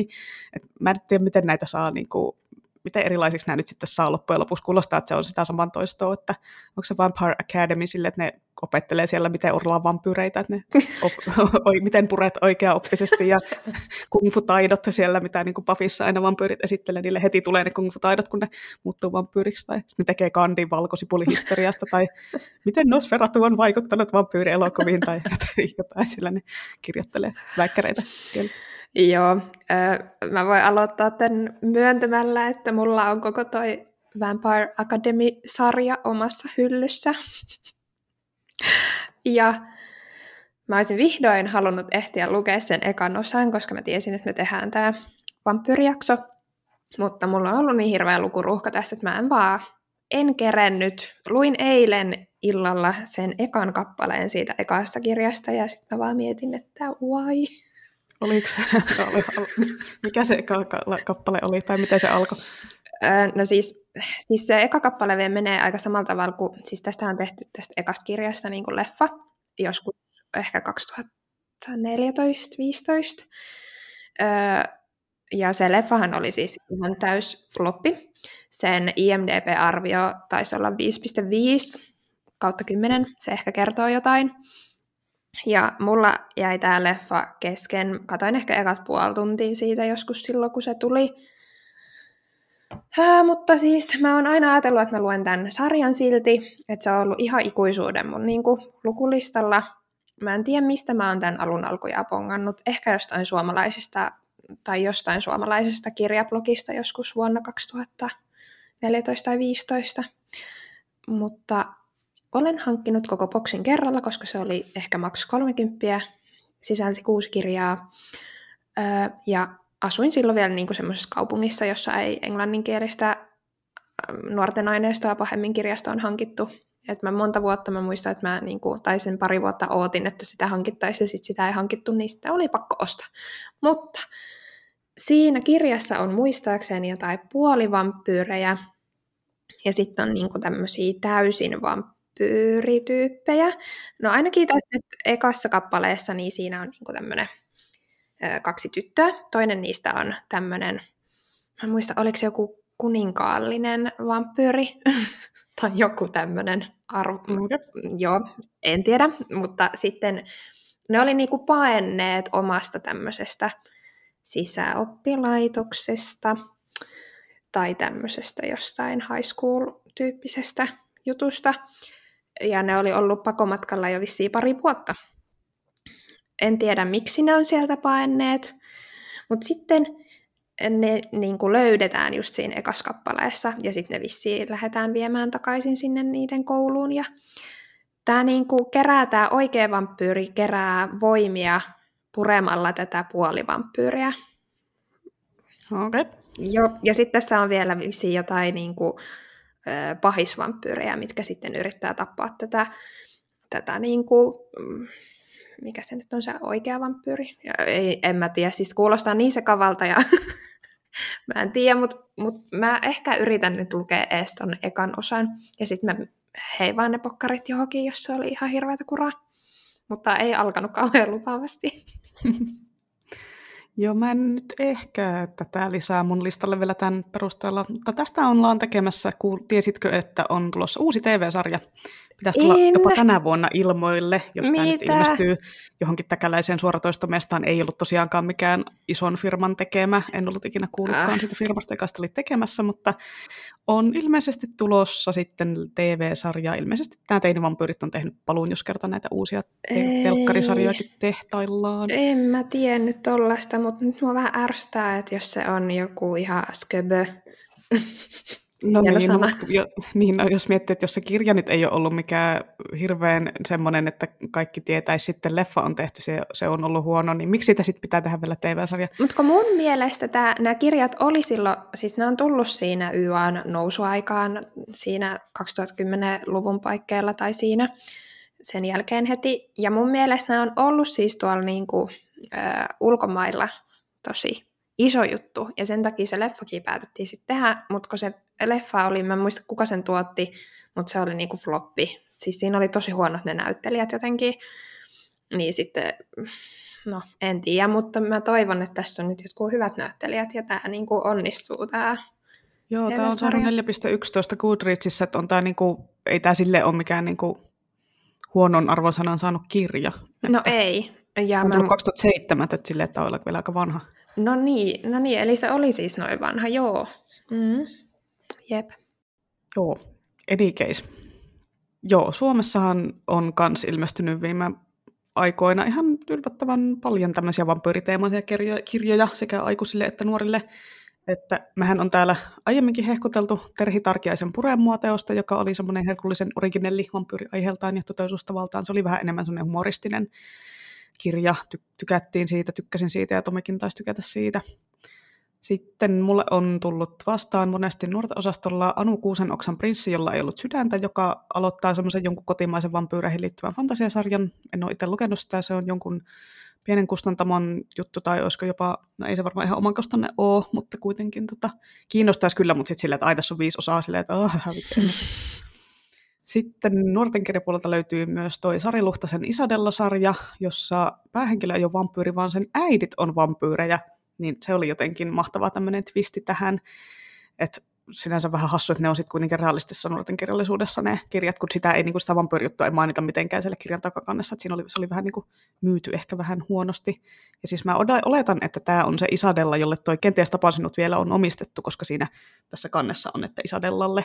Tämä on tämmöistä ihanaa intertekstuaalisuutta, josta pidän kovasti. Mä en niin kuin yhtään hiffannut tuota Isadella-hommaa, mutta siinä Kenties tapan sinut vielä, mutta joo, varmaan. Joo, onko sä, onko nämä tuttuja, nämä, mitä mä tässä luettelin? Öö, mä oon lukenut vaan ton Isadellan ekan osan, että sehän on trilogia.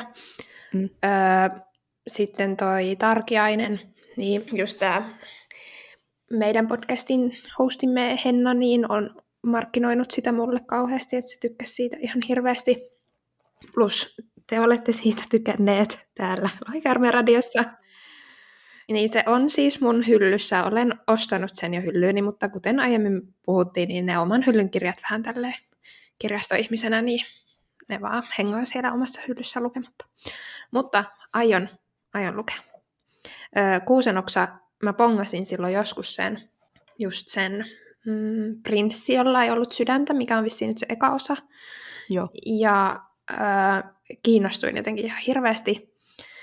Muistelisinkohan mä sitten kuitenkin, että just Henna luki sitten tämän ja se ei sitten ihan hirveästi siitä tykännyt, niin sitten mun innostus on vähän laantunut sitä kohtaan. Se on kauheata, kun on joku tommonen, joku, joku yksi kaveri sanoo, että ei se ollut kovin hyvä, niin sitten niin. Vaan silleen, ajan en mä sitten lue sitä, vaikka niinku niin. Se voi olla niinku vaan ihan eri mieltä siitä kirjasta kuin sinä. Niin, joo, tää on ihan hirveä, miten muiden niinku mielipiteet välillä vaikuttaa näihin omiin. Että mihin kirjoihin tarttuu. Mm. Voi voi. Joo, mutta en kauheasti muista siitä Isadella-kirjastakaan muuta kuin just, että silloin oli ne kolme, kolme äitiä, mitkä oli vampyyrejä. Joo, mä luin kans ton Isadellan ekan osan, eli Sydän kylmänä nimisen kirjan. Voisin ehkä jossain vaiheessa vinkatakin sitä ehkä. Siinä oli tälle aikuisen makuun ehkä pikkusen liikaa tuommoista teiniangstia, mutta sinänsä en ole kohderyhmää, niin ehkä...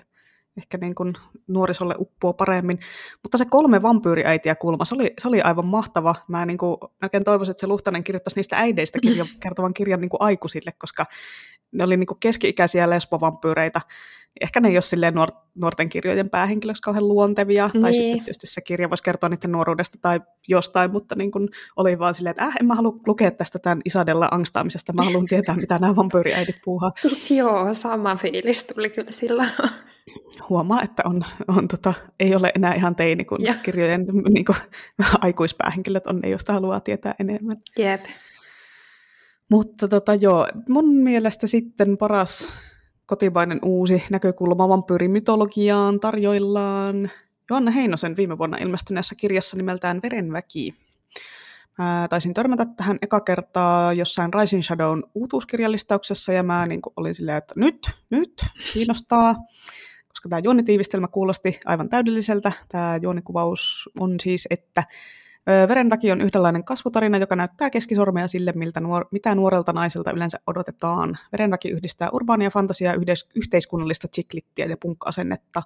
Se ammentaa aineksia niin populaarikulttuurin vampyyreistä kuin suomalaista kansanuskosta. Niin onhan tässä niin kuin silleen, ehkä toi chiklit ei ole niin kuin silleen normaalisti mun juttu, mutta niin kuin ei, se, ei se sinänsä ole mikään ongelma. Ja sitten tämä vielä sijoittuu Jyväskylään, niin aivan mahtava tämä premissi tässä. Tässä on siis päähenkilö Kiira, joka haahuilee semmoisessa kaljahuuruisessa opiskelijaelämässä ja ei oikein tiedä, mitä se tekisi elämällään, kun se tutustuu tämmöisiin mystisiin metsästäjiksi itseään kutsuviin olentoihin, jotka on vähän niin kuin vampyyrejä, mutta ei sitten kuitenkaan. Ja näiden metsästäjien kanssa se Kiira on alituissa vaarassa, mutta ilman heitä se homma menee sitten vielä enemmän käteen. Ja siellä kuvioissa pyörii semmoinen ärsyttävä, mutta jotenkin silti tosi kuuma Jesper, ja sitten silloin semmoinen hottisveli Magnus, ja sitten tota, on myös muita miehiä siellä, jotka kuumentelee näitä Kiiran uusia vaikeammin hallittavia tunteita. Ja no, mitä salaisuuksia piilee Jyväskylän metsissä ja yliopiston alla? Mitä hämärät tiedemiestyypit haluaa, ja tärkeimpänä kaikista, kuka söi Sepon? Seppo. Seppo. Oi, oi. Joo, mulle tuli mieleen tästä vähän niin kuin noi Charlene Harrisin Suki Stackhouse-kirjat, sillä tässä oli aika paljon kaikkea kuumaa seksiä ja sun muuta ihmissuhdedraamaa, mutta mä sain vipoja sitten myös tiettyihin Buffyn juonikuvioihin ja Elina Pitkäkankaan Kuuraan, sillä tämä päähenkilö oli samalla tavalla semmoinen itsekäs ja ärsyttävä kuin se Kuuran Inka. Että no itse tykkään siitä, että päähenkilö, päähenkilöt ei ole vaan semmoisia kilttejä puhtaita pulmusia, joka on muka, jotka on mukavia kaikille ja täydellisiä, mutta ymmärrän, että kun se päähenkilö on semmoinen ryyppäämistä, päänaukomista ja irtosuhteita harrastava tyyppi, eli tämä Kiira, niin ei se ole ehkä semmoinen päähenkilö, johon kaikki pystyisi samaistumaan tai josta tykkäisi, mutta itse kyllä tykkäsin ihan hulluna tästä kirjasta. Ja varsinkin kun mä luin sen kirjan kaksi viimeistä lausetta, niin mä olin silleen, aah, pakko saada jatko-osa. Ilmeisesti semmoinen on onneksi suunnitteilla, mutta ei ole aikataulusta eikä muustakaan yksityiskohdista mitään tietoa. Mutta jos haluatte vähän tämmöisen erilaisen vampyyritarinan, niin menkää ja lukekaa Verenväki. Onko sä lukenut tämän? Tai aiot sä lukea? Kuuletko, kun mä oon ihan innoissani tälle? Kuulen. Mutta siis äh, en ollut ennen tätä podcastia miettinyt, että mä lukisin tämän. Äh, mä oon ollut vaan tietoinen, että tässä on semmoinen punainen kansi ja mustalla, teksti, mustalla tekstillä niin kuin kirjan nimi. Semmoinen aika mitään sanomaton kansi, koska mä tiedän, että mä oon niin kuin laittanut sitä tuossa viime keväänä meidän uutuushyllyyn ja mä en ole jaksanut edes lukea takakantta, kun kannet vaikuttaa ihan hirveästi mun niin kuin että mitä, mitä tarttuu luettavaksi, mutta okei, eli tylsien kansien sisässä on ihan hyvä tarina ilmeisesti, mm. öö, mutta joo, sä kyllä nyt osasit myydä tämän niin hyvin, että taidan pistää heti varauksen. Se on, kato, kun ammattilainen kirjavinkkaaja kirjavinkkaa, niin sitten herää kirjavinkkaajankin kiinnostus. Kyllä, joo. Tämä on mun tämmöinen niin tavoite, tavoite tota, jakaa tämän kirjan ilosanomaa. Mä oon jo kirjagramissa aika monta ihmistä saanut kiinnostumaan tästä sen yhden arviopostauksen perusteella. Mä oon oottanut oikein, että mä pääsen täällä podcastissa hehkuttelemaan tätä kirjaa. No niin, joo, ja siis, kun tää, mä en tiedä, miksi tää on mennyt niinku muutenkin ihan ohi. Tosin tää kustantamo oli jotenkin mulle ihan joo, se on ihan pieni kustantamo, ei, ei se robustos. En. Joo, joku tämmöinen se oli. Joo, niin se ei jotenkin, en mä edes tiennyt tuommoisen kustantamon olemassaolosta, että tästä mm. näkee, että kirjagrammissakin niin pyörii hirveästi noi niin kuin, isojen kustantamojen kirjat. Niin, niinpä, niinpä se kyllä vaikuttaa, että, että niin kuin, onko se kirja siellä Otavan tai Tammen listalla vai mm. onko se jonkun pienen kustantamon kirja, että onneksi sitten näitä tämmöisiä tiettyjä helmiä tältä sitten muutkin kuin minä pongataan ja nostetaan niitä sitten esille tuonne yep. kirjasomeen. Mutta asiasta kukkaruukkuun seksikkäistä vampyyreistä tuli mieleen. Pitääkö, pitääkö sun mielestä vampyyriä olla semmoisia vähän niin kuin ihmismäisen seksikkäitä, älykkäitä semmoisia, vai voiko ne olla enemmän semmoisia eläimellisiä, verenhimoisia, semmoisia vähän hirviöitä? Että siis tietynlaisissa kauhutarinoissahan, niin kuin, ja varsinkin leffoissa semmoiset myrköhirmiöt silleen toimii ihan hyvin, että esimerkiksi thirty Days of Night tai I Am Legend tai John Carpenter's Vampires tai From Dusk Till Dawn ja tämmöiset, niin niissähän ne ei ole semmoisia dramaattisia goottivampyyrejä, vaan enemmän semmoisia syön sut. Mutta kun itse sitten tykkään enemmän niistä kuuleista kuolemattomista, mitkä, mitkä on semmoisia traagisen ulkopuolisia ja melodramaattisia ja näin, niin tota, joten, jotenkin ne vaan nappaa silleen enemmän itselle. Joo, siis no... Jos on tykästynyt vampyyreihin kimaltelevan Edward Cullenin perusteella, niin tuommoiset myrköhirviöt ei toimi itselle. Öö, joo, anteeksi, mä en tiedä montako kertaa mä oon jo sanonut Edward Cullenin tässä jaksossa. Mutta se ei kaikkien yllätykseksi edes ole mun mm, niinku tämmönen suurin vampyyri-ihastus. I am shook. Joo, vaan... Kaikista kuumin ja hotein vampyyri on vampyyripäiväkirjailija Damon Salvatore. En tiedä, miten tämä nimi kuuluisi lausua. Ja sitä näyttelee... Salvatore, eikö se ole italialainen? Salvatore, joo. joo. Mutta äh, sitä näyttelee Ian Somerhalder, miten sekään lausutaan. Mutta joo, hänen takia. Ja hän, hän siis on rakkaus. Joo. Se on... Minä olen ihan samaa mieltä, se on kyllä kuuma, vaikka mä en ole siis tosiaan kattonut koko sarjaa, mutta, mutta kuitenkin. Joten, jotenkin mua hämmentää, että kun mä luen Six of Crowsia, niin mä jotenkin kuvittelin käsin sen näköiseksi niin kuin silloin. Vaikka siis se oli jo vanha näyttelemään sitä siinä sarjassa, mutta oli vähän se, vitsi kun se näyttelisi sitä, mutta niin. Se olisi ehkä vähän liian kuuma näyttelemään, mutta kuitenkin. Mm. Joo, ja siis äh, mua vähän harmittaa, kun Netflixiin tuli silloin pari vuotta sitten äh, tämmöinen niinku... vampyyrisarja. Mä en muista yhtään nyt sen nimeä. Ja tää nyt tuli ihan puskista mun päähän, mutta siis siinä oli just päähenkilönä toi Ian Somerhalder, ja hän ei itse ollut mun mielestä niinku vampyyri siinä, vaan siinä niinku sen kaverista tuli vampyyri ja sitten se tuhosi siellä kaupungissa. Ja en mä muista kunnolla, mutta siis mä katsoin tätä ehkä kolme jaksoa. Siis mua niinku itketti, kun se oli niin huono se sarja, että sitten se jäi mulla kesken. Ja sitten tää, just tää Ian, niin sen omassa Facebookissa, niin se oli vaan silleen aina, että please, kattokaa tätä sarjaa, että saadaan tehdä tätä lisää. Ja sitten mä olin silleen, mutta tää on niin huono. Joo, olisin halunnut tykätä, koska... koska... Onko se tää V-Wars? Oisko ollut? Joo. Joo, koska täällä on niinku... Joo. Luther's One on sen. Joo. Sommerhalder! Eikö se ole? On varmaan. Joo, joo. Niin kuin se on Salvatore. Niin. Sommerhalder. Sommerhalder, joo. Joo, kyllä. Mutta tota joo, niin. Mitäs mieltä sinä oot? Vampyyrien ihmistus, ihmissusia. Joo, hyvä. Just niiden vampyyrit ja ihmissudet. Vampyyrien ihmisten välisistä romanttisista suhteista, kun, siis kun suunnilleen jokaisessa vampyyritarinassa, myös tässä meidän kirjakerhossa, mennään jossain kohtaa siihen, että no niin, vampyyri rakastuu ihmiseen tai toisinpäin, että mikä siinä on siinä asetelmassa, että miksi se aina on se sama tarina, että mi- miksi se pitää aina u- uusiksi tehdä, että tietenkin semmoinen kielletty rakkaus on niin kuin varmaan yksi isompia trooppeja, mitä maailmasta löytyy, että se semmoinen kuolevaisen ja kuolemattoman välinen romanssi, niin sehän on niin kuin kielletty rakkaus periaatteessa.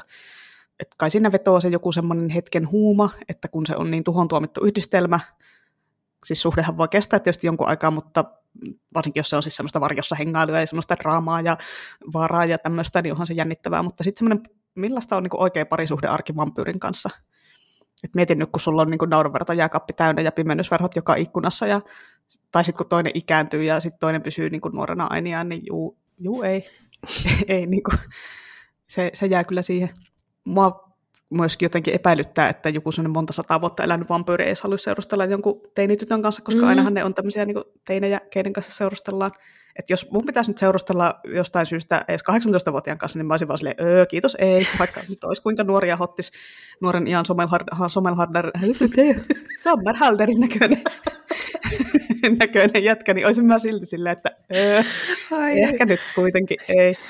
Niin pitää keskusteltavaa sillä vuosisatoikäisellä vampyyrillä on sen lukioikäisen kanssa. Että veikkaa, että se vampyyri olisi jossain vaiheessa silleen, että joo, tota, ei mua nyt ihan hirveästi kiinnosta nämä sun somejutut ja kouludraamat ja muut, että kun kun mun ikäisille tosiaan niin nykyajan kuusitoista-kahdeksantoistavuotiaat, niin niiden jutut on semmoisia, että en mä nyt ihan ole näissä perillä. Niin mietin nyt sitä vampyyriä, kun se on elänyt kaksisataa vuotta aikaa, jolloin naiset ei ole saanut äänestää eikä käyttää housuja, niin sitten pitää yhtäkkiä ymmärtää kaikki uudet nuorisokotkotukset, koska se nuori teinimorsian on silleen, katot näitä, mulla on tämmöinen somefiltteri.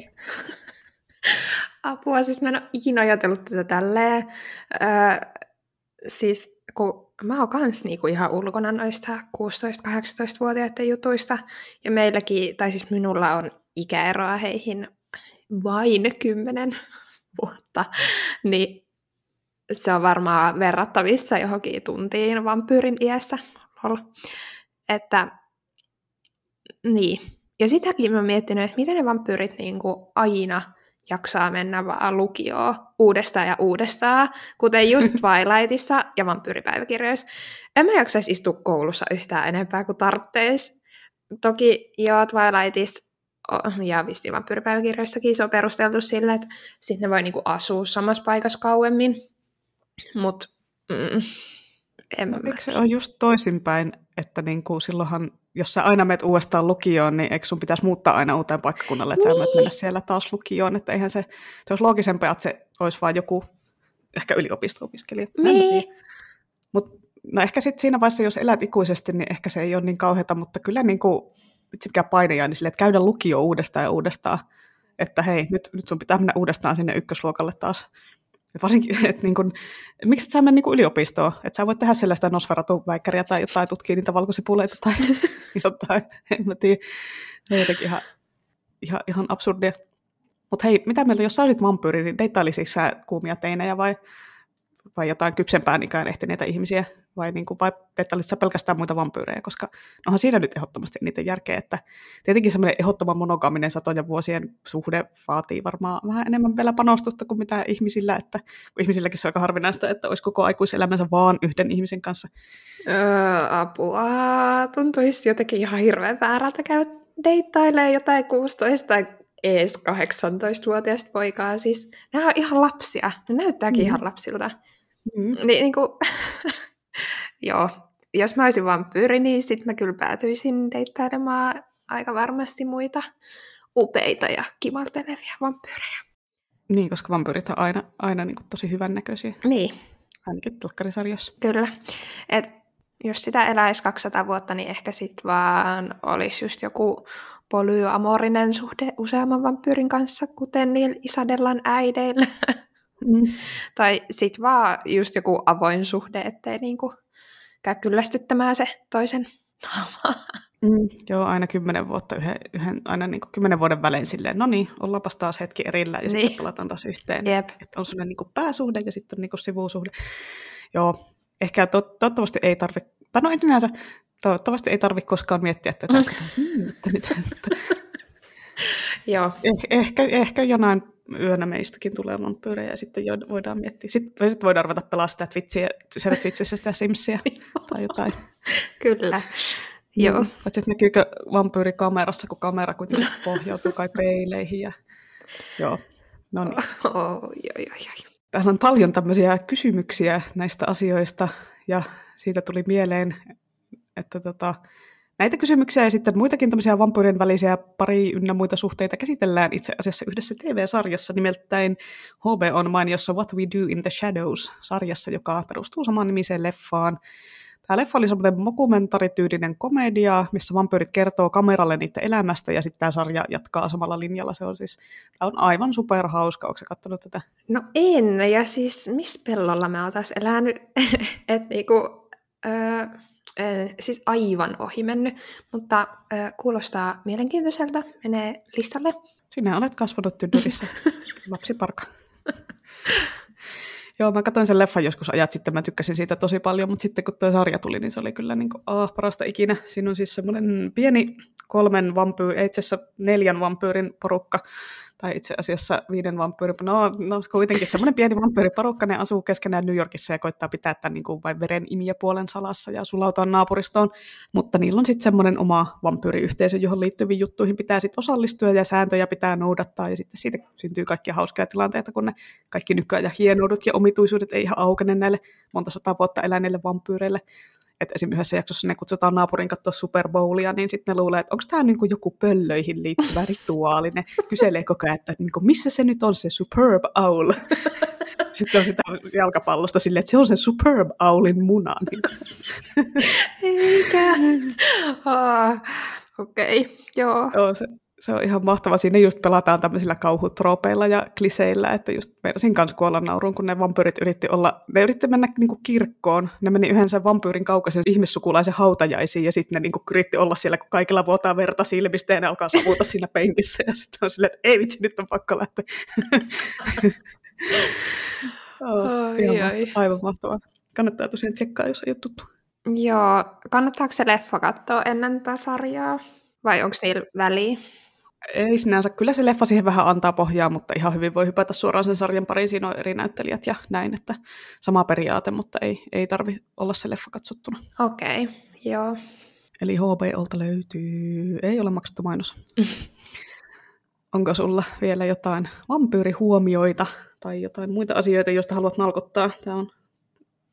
Lotta on kova nalkuttamaan sen podcastissa, niin voit myös nalkuttaa täällä meille. Joo, tunnetusti tykkään nalkuttaa meidän podcastissa. Mutta mulla ei jotenkin ole tänään nyt yhtään alkutusfiilis. Mä oon vaan jotenkin enemmän fiiliksissä verenimiöistä ja mä en malta odottaa, että mä pääsen tänään himaan ja pääsen tutkimaan näitä kaikkia teoksia ja sarjoja ja leffoja ja kaikkia, mistä ollaan tänään puhuttu.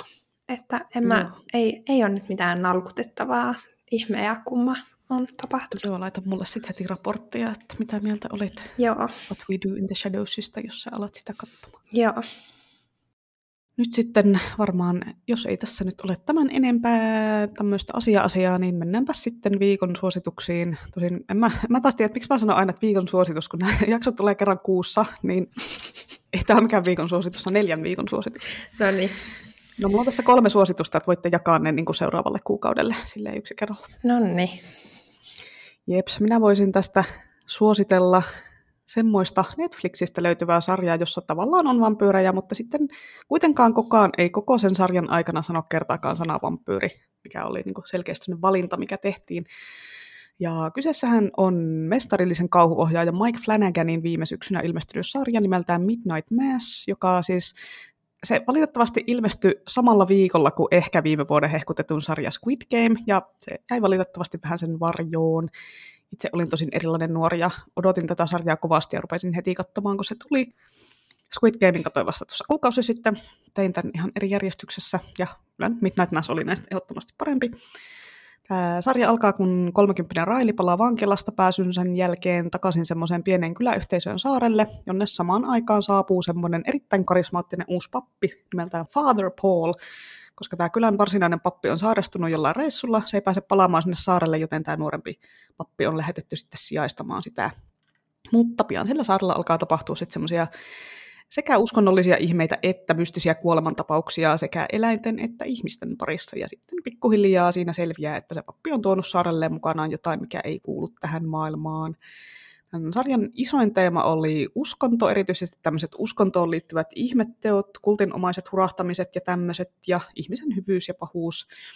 Tosi hidastempoinen sarja, ei kannata ottaa mitään niin kuin toimintatykitystä, vasta loppua kohti mennessä alkaa silleen tapahtua enemmän. Tässä on tosi paljon dialogia, paljon hiljaisia kohtia, paljon luodaan sitä tunnelmaa niin kuin kuvan ja musiikin avulla. Et jos on katsonut muita Flanaganin tuotoksia, niin tässä on samoja tyyppejä pääosissa kuin Haunting of Hill Housessa ja niissä sen leffoissa, ja tämä on siitä osin taattua laatua, että tässä vähän pelotellaan, mutta sitten pain, pääpaino on sillä tarinalla ja tunnelmalla. Itselle tuli semmoinen vipa, kun olin katsonut tämän, että tämä oli vähän niin kuin olisi katsonut jotain sarjaa, joka perustuu Stephen Kingin kirjaan, jota ei ole vielä kirjoitettu. Tässä on vaan seitsemän jaksoa, eli aika lyhyt tiivistarina. Ei mene kauaa katsoa se. Oli kyllä yksi parhaita katsomiskokemuksia viime vuodelta. Ja voin suositella tätä myös muillekin kuin kauhun ystäville, sillä tässä oli loppujen lopuksi aika vähän sitä kauhua. Okei, ehkä uskallan siis itsekin. Mä en kauhua hirveästi tykkää katsoa. Niin vampyyrit ei ole kauhua. Ne ei ole kauhua mulle. Yleensä. Joo, no ei, no yleensä ne ei, ei kyllä ole. Mä käytiin kirjastossa just jollain Teams-kanavalla keskustelua siitä, että pitäisikö Twilightit siirtää fantasiapuolelle, koska niin kuin urbaania fantasiahan ne sinänsä on paranormaalia romantiikkaa, mutta ei nyt sitten siirretty. Ai niin, että ne on teillä niin kuin kauhussa? Joo. Okei. Okay. Onko ne teillä fantasiassa? On. Niin. Niin, no siis sinne nuorten kauhuhyllyyn jäisi hyvin vähän, jos sieltä poistetaan Stephenie Meyerit ja Yön talot. Ja... Oh, niin, teillä on Yön talokin siellä. No nekin on siellä. Oh, ne ei mm. ole kyllä kauhua nähnytkään. No ei varmasti ole, mutta tämä on just se, että kun sitä nuorten kauhua on niin vähän. Joo. Ehkä vinkki vaan kaikille kustantamoille. Että... Niin, jep. Mutta siellä, no älä nyt te, tänä vuonna on tulossa useampi. Joo, onneksi tulee se, se jäätävää sarja. Mä odotan sitä kyllä, ja sit sitä, varsinkin sitä se poika, poika joka käveli metsän päällä. Mm. Vaikka siinä onkin jotain kuusisataa sivua tai jotain, mitä siinä oli aivan järkyttävän kokonaan. Joo, mutta aion yrittää sitä silti. Joo, mä ootan sitä aivan niin kuin intopinkeenä, en malta odottaa, että pääsen sen lukemaan. Jep. Mutta joo, tämmöinen sivupolku tässä jatketaan suosituksilla. Seuraavan viikon suositus, että jos haluaa vampyyriluttuja lukea kirjana, niin voin tässä kahta teosta suositella. Jos sä haluat semmoista rymistelyä, mikä on semmoista enemmän vauhdikasta, enemmän just niitä mörkövampyyrejä, niin sit kannattaa lukea Mats Strandbergin Risteily. Siinä ollaan Suomen risteilyllä, eli niin sanotusti Ruotsin laivalla, eli Suomen laivalla. Mutta siellä laivalla pääseekin irti vampyyriepidemia, ja laivossahan on se ikävä puoli, että sieltä ei oikein kesken risteilyn pääse hirveän helposti pois. Tämä on semmoista hyvää aivot narikkaan viihdettä. Aika paljon graafista väkivaltaa ja tämmöistä, että ei kannata lukea ihan liian vakavissa, että vähän tämmöinen niinku... Tämmöinen vähän kevyempi tietyllä tavalla tämä kirja kuitenkin. Joo, ja tämä on niinku kiinnostunut mua kauheasti, mutta en ole jotenkin uskaltanut tarttua, koska mä en siis lue kauhua. Mutta siis mä en tiennyt, että tämä on niinku joku vampyyriepidemia-kirja, että ehkä mä kykenenkin tähän kirjaan. Joo, ne oli vaikka, ne nyt oli ehkä enemmän semmoisia myrkävampyyrejä, mutta, mutta kuitenkin siinä oli. Kyllä mä uskon, että sä kykenet lukemaan sen. Mä itse toivoisin, että tästä tehtäisiin vaikka T V-sarja. Näissä hahmoissa oli aika paljon samaa kuin siinä M S Romantic-sarjassa. Oletko sä kattonut sitä? No en. Joo, no, siis tässäkin on semmoinen elähtänyt laiva muusikko, joka tota, on siellä, ja siellä on niin tosi, tosi paljon samoja. Kannattaa katsoa M S Romantic myös. Siinä ei ollut vampyyrejä, mutta muuten oli samanhenkinen meno kuin tässä risteilyssä. Joo, siis en ole katsonut tuota Romantic-hommaa siis sen verran, mitä se on jossain sohvaperunoissa vilahtanut, niin mä ajattelin, että se ei ole ehkä ihan mun sarja. Mutta... Joo, niin mäkin ajattelin, mutta... se oli niin hyvä, että kyllä, okay. kyllä kannattaa. Mä harvoin katson tämmöisiä kohuttuja uutuussarjoja, mutta tätä hehkuteltiin silloin niin paljon, että katsoin ja kyllä kannatti. Okei. Okay. Joo. Ja sitten jos haluaa vampyyreitä, jotka on semmoisia älykkäitä ja ovelia hurmureita, niin sitten voi lukea Grady Henriksin The Southern Book Club's Guide to Slaying Vampires. Ja Tomihan siitä puhukin jo jaksossa numero seitsemäntoista, mutta minä en ollut sitä vielä lukenut silloin, mutta nyt minä olen lukenut sen ja suosittelen kyllä lämpimästi tai huoneen lämpöisesti. Tämä Henriks kirjoittaa semmoista nokkelaa ja originellia kauhua, että tässä laitetaan vähän tämmöisiä klassisia vampyyrimyyttejä uusiksi, mutta kuitenkin sitten kunnioitetaan tiettyjä vampyyriperinteitä. Ja tämä on siitä kiva, että tämä kirja sijoittuu Ysärille, että siinä on perheenäitien kirjakerho, joka kohtaa hurmaavan vampyyri, joka uhkaa sitten niiden lapsia ja koko yhteisöä, ja siinä on sitten otettava kuvat keinot käyttöön, kun aviomiehet on ihan tämän äijän lumoissa, ja poliisiakaan oikeastaan kiinnostaa tämmöistä höppänöiden perheenäitien harhat. Joo, ja siis äh, tämä on mulla itse asiassa varauksessa kirjastosta, Oho. kerrankin. äh, se on ihan ton uuden kauhulukupiirin ansiota, eikö tämä ole siinä... Mun mielestä on, valikoitui. On joo, mä, vaan, mä liityin siihen ja sitten siellä äänestettiin kaikki kirjat, joita mä olin lukenut, niin mä olin silleen, okei, okay. no mä voin mennä juttelemaan niistä sinne, sinne kuitenkin sitten, joo. mutta ei mun tarvitse lukea niitä. Mutta siis mua nyt vähän epäilyttää, että mä eihin saada tämän kirjan, kun mä muistan, oliko se, että luetaan toukokuussa ja sitten tan tan taa, Helmet-alueen nämä varausjonot kirjastossa on niin nextillä levelillä aina, että että olinkohan mä ehkä seitsemästoista tähän näin, ja ei näitä niitä ihan hirveän montaa kyllä ollut, että mä en ehkä ehdi saada sitä. Joo, seitsemäntoista ihmisen jonohan on Helmet-mittakaavassa todella lyhyt jono, mutta tietysti jos on niin kuin vaan pari kuukautta aikaa, niin ei ehkä sitten ei. Niin, joo. Ja siis, no joo, jos tämä suomenkielisen kirjan seitsemäntoista ihmisen jonot, niin ei se sitten olisi niinku mitään. Mm. Että sitten kun niteet on niissä, niin, tai ni, niteet on niin paljon, mutta... Näitä niin kuin saattaa olla, okei okay, tässä ei ollut se tilanne, mutta voisi olla se tilanne, että niitä on yksi kappale. Mm, niin, no meillä on just nämä tietyt Colleen Hooverit ja Taylor Jenkins Reid, niin sillä on, joo siellä on, ja sitten toi One Last Stop, noi, tota, noi Casey McQuistonit on kanssa silleen, että siellä on neljäkymmentä ihmistä jonossa ja kirjoja yksi tai kaksi, niin Oi ei. siinä saat pari vuotta otella. Ja sitten kun niitä ei välttämättä edes saa niitä uusia, uusia ainakaan sillä samalla I S B N:llä, niin mm. siitä tulee eri varausjonoja. No niin, joo, eipäs nyt enää, nämä menee tämmöiseksi tekniseksi kirjastojarkoniksi. No niin. Joo, vielä, vielä tämmöinen yksi pikasuositus, kun näitä vampyyrijutskia olisi vaikka niin älyttömän paljon, niin sitten tulee kyllä kahden tunnin jakso. No tämä kohta on jo kahden tunnin jakso, jos alkaa kaikki esittelee. Mutta tota, minä sanon vielä, että lukekaa John Avid ja Lindqvistin Ystävän hämärän jälkeen. Se oli ihan superhyvä vampyyritarina ja siitä tehty leffa on kanssa tosi hyvää. En nyt enempää niistä jauha. Olisikohan tässä nyt tarpeeksi tullut asiaa, voitaisiin alkaa varmaan lopettelemaan. Mulla on tässä kerrankin jaksoaiheeseen sopiva puujalkavitsi tässä tulilla valmiina. Haluatko kuulla sen? Tai no, eipä sulla ole paljon vaihtoehtoja, ellei laita muteille tätä koko hommaa. No niin, anna tulla. Mä oon valmistautunut tähän koko jaksoon. Ja... Joo. No, tiedätkö, miksi kiinalaisten vampyyrien kryptat on niin viihtyisiä? No en kyllä tiedä. Niillä on siellä tosi hyvä feng shui. Hei, hei, mulla on kans yksi. No. Tää on kyllä niin tyhmää, ettei mitään järkeä. No, tää voi editoida vaikka pois. Mitä vampyyri tilasi baarista baarimikolta? Bloody Maryn. Ois voinut olla hyvä. Litran kokista. Aa, niin jo, totta. Tää on suoraan jostain. Mikä kilon poliisista tai jostain. En mä tiedä. Erittäin huono oli, mutta... Ei, klassikko, klassikko vitsi. Kyllä. Mutta joo, voitaisiin alkaa tässä kyllä joo lopettelemaan, vai oliko sulla vielä jotain, mitä haluaisit kertoa, tai toisen vitsin tai jotain? No ei nyt kyllä, irtoa. Mä en ole mikään vitsiniekka, ne tulee vahingossa, jos ne tulee. Ne on just parhaita ne semmoiset vitsit, jotka tulee vahingossa. Jep. Mutta kiitoksia Lotta sinulle, kun sinä olit täällä minun kanssa höpöttelemässä. Oli tosi ihanaa, toivottavasti sullakin oli ihanaa. Ja kaikki nyt sitten kiltisti menevät seuraavaksi kuuntelemaan Y A-studiota. Spotifysta löytyy ja mistäs muualta? Öö, no meitä kannattaa seurata tuolla Instagramissa löytyy Y A-studio podcast. Kaikki yhteen pötkyyn kirjoitettuna. Ja siellä on sitten linkkipuu, niin sieltä pääsee sinne Spotifyhin ja Google. Mikä se on Googlen se, mistä kuunnellaan podcasteja. En muista, kun en käytä. Ja sitten olihan sitä jossain muuallakin, Ankkurissa ja hei, hirveän hyvin on kartalla. Mutta omasta jo podcastista. Jep. Kyllä. Mutta siis sieltä löytyy. Ja Spotifysta. Joo. Oliko, oliko, ihan, oliko ihana kokemus? Suosittelisitko muillekin? Edes antoi viimeksi silleen kolme kautta viisi arvosana. Mm, joo. Kyllä kyl niinku suosittelen. Kannattaa tulla vieraaksi. Innan, innan kaveriksi tänne. Niin oli ainakin hauskaa. Minulla. En tiedä, oliko muilla kuuntelijoilla sitten hauskaa. Kyllä oli meillä kaikilla hauskaa. Eiköhän kuulijallakin ole jossain vaiheessa. Noniin. Mutta joo. Lohikäymä radiota voi tuttuun tapaan käydä seurailemassa siellä Instagramsissa. Näin Antti Holmaa lainatakseni. Siellä saa lähetellä palautetta tai muita huomioita. Tai sitten voi lähettää perinteiseen tyyliin sähköpostia osoitteeseen lohikaarmeradio at gmail dot com. Ja ensi kerralla, ensi jaksossa sitten hurja superpaljastus, että kuka on uusi podcastin vakkarijuontaja. Ai ai, nyt on hirveän jännää, kukaan ei ikinä arvaa, kuka se on ennen kuin ensi kuussa.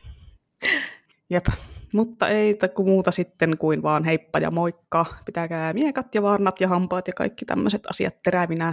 Heippa! Heippa!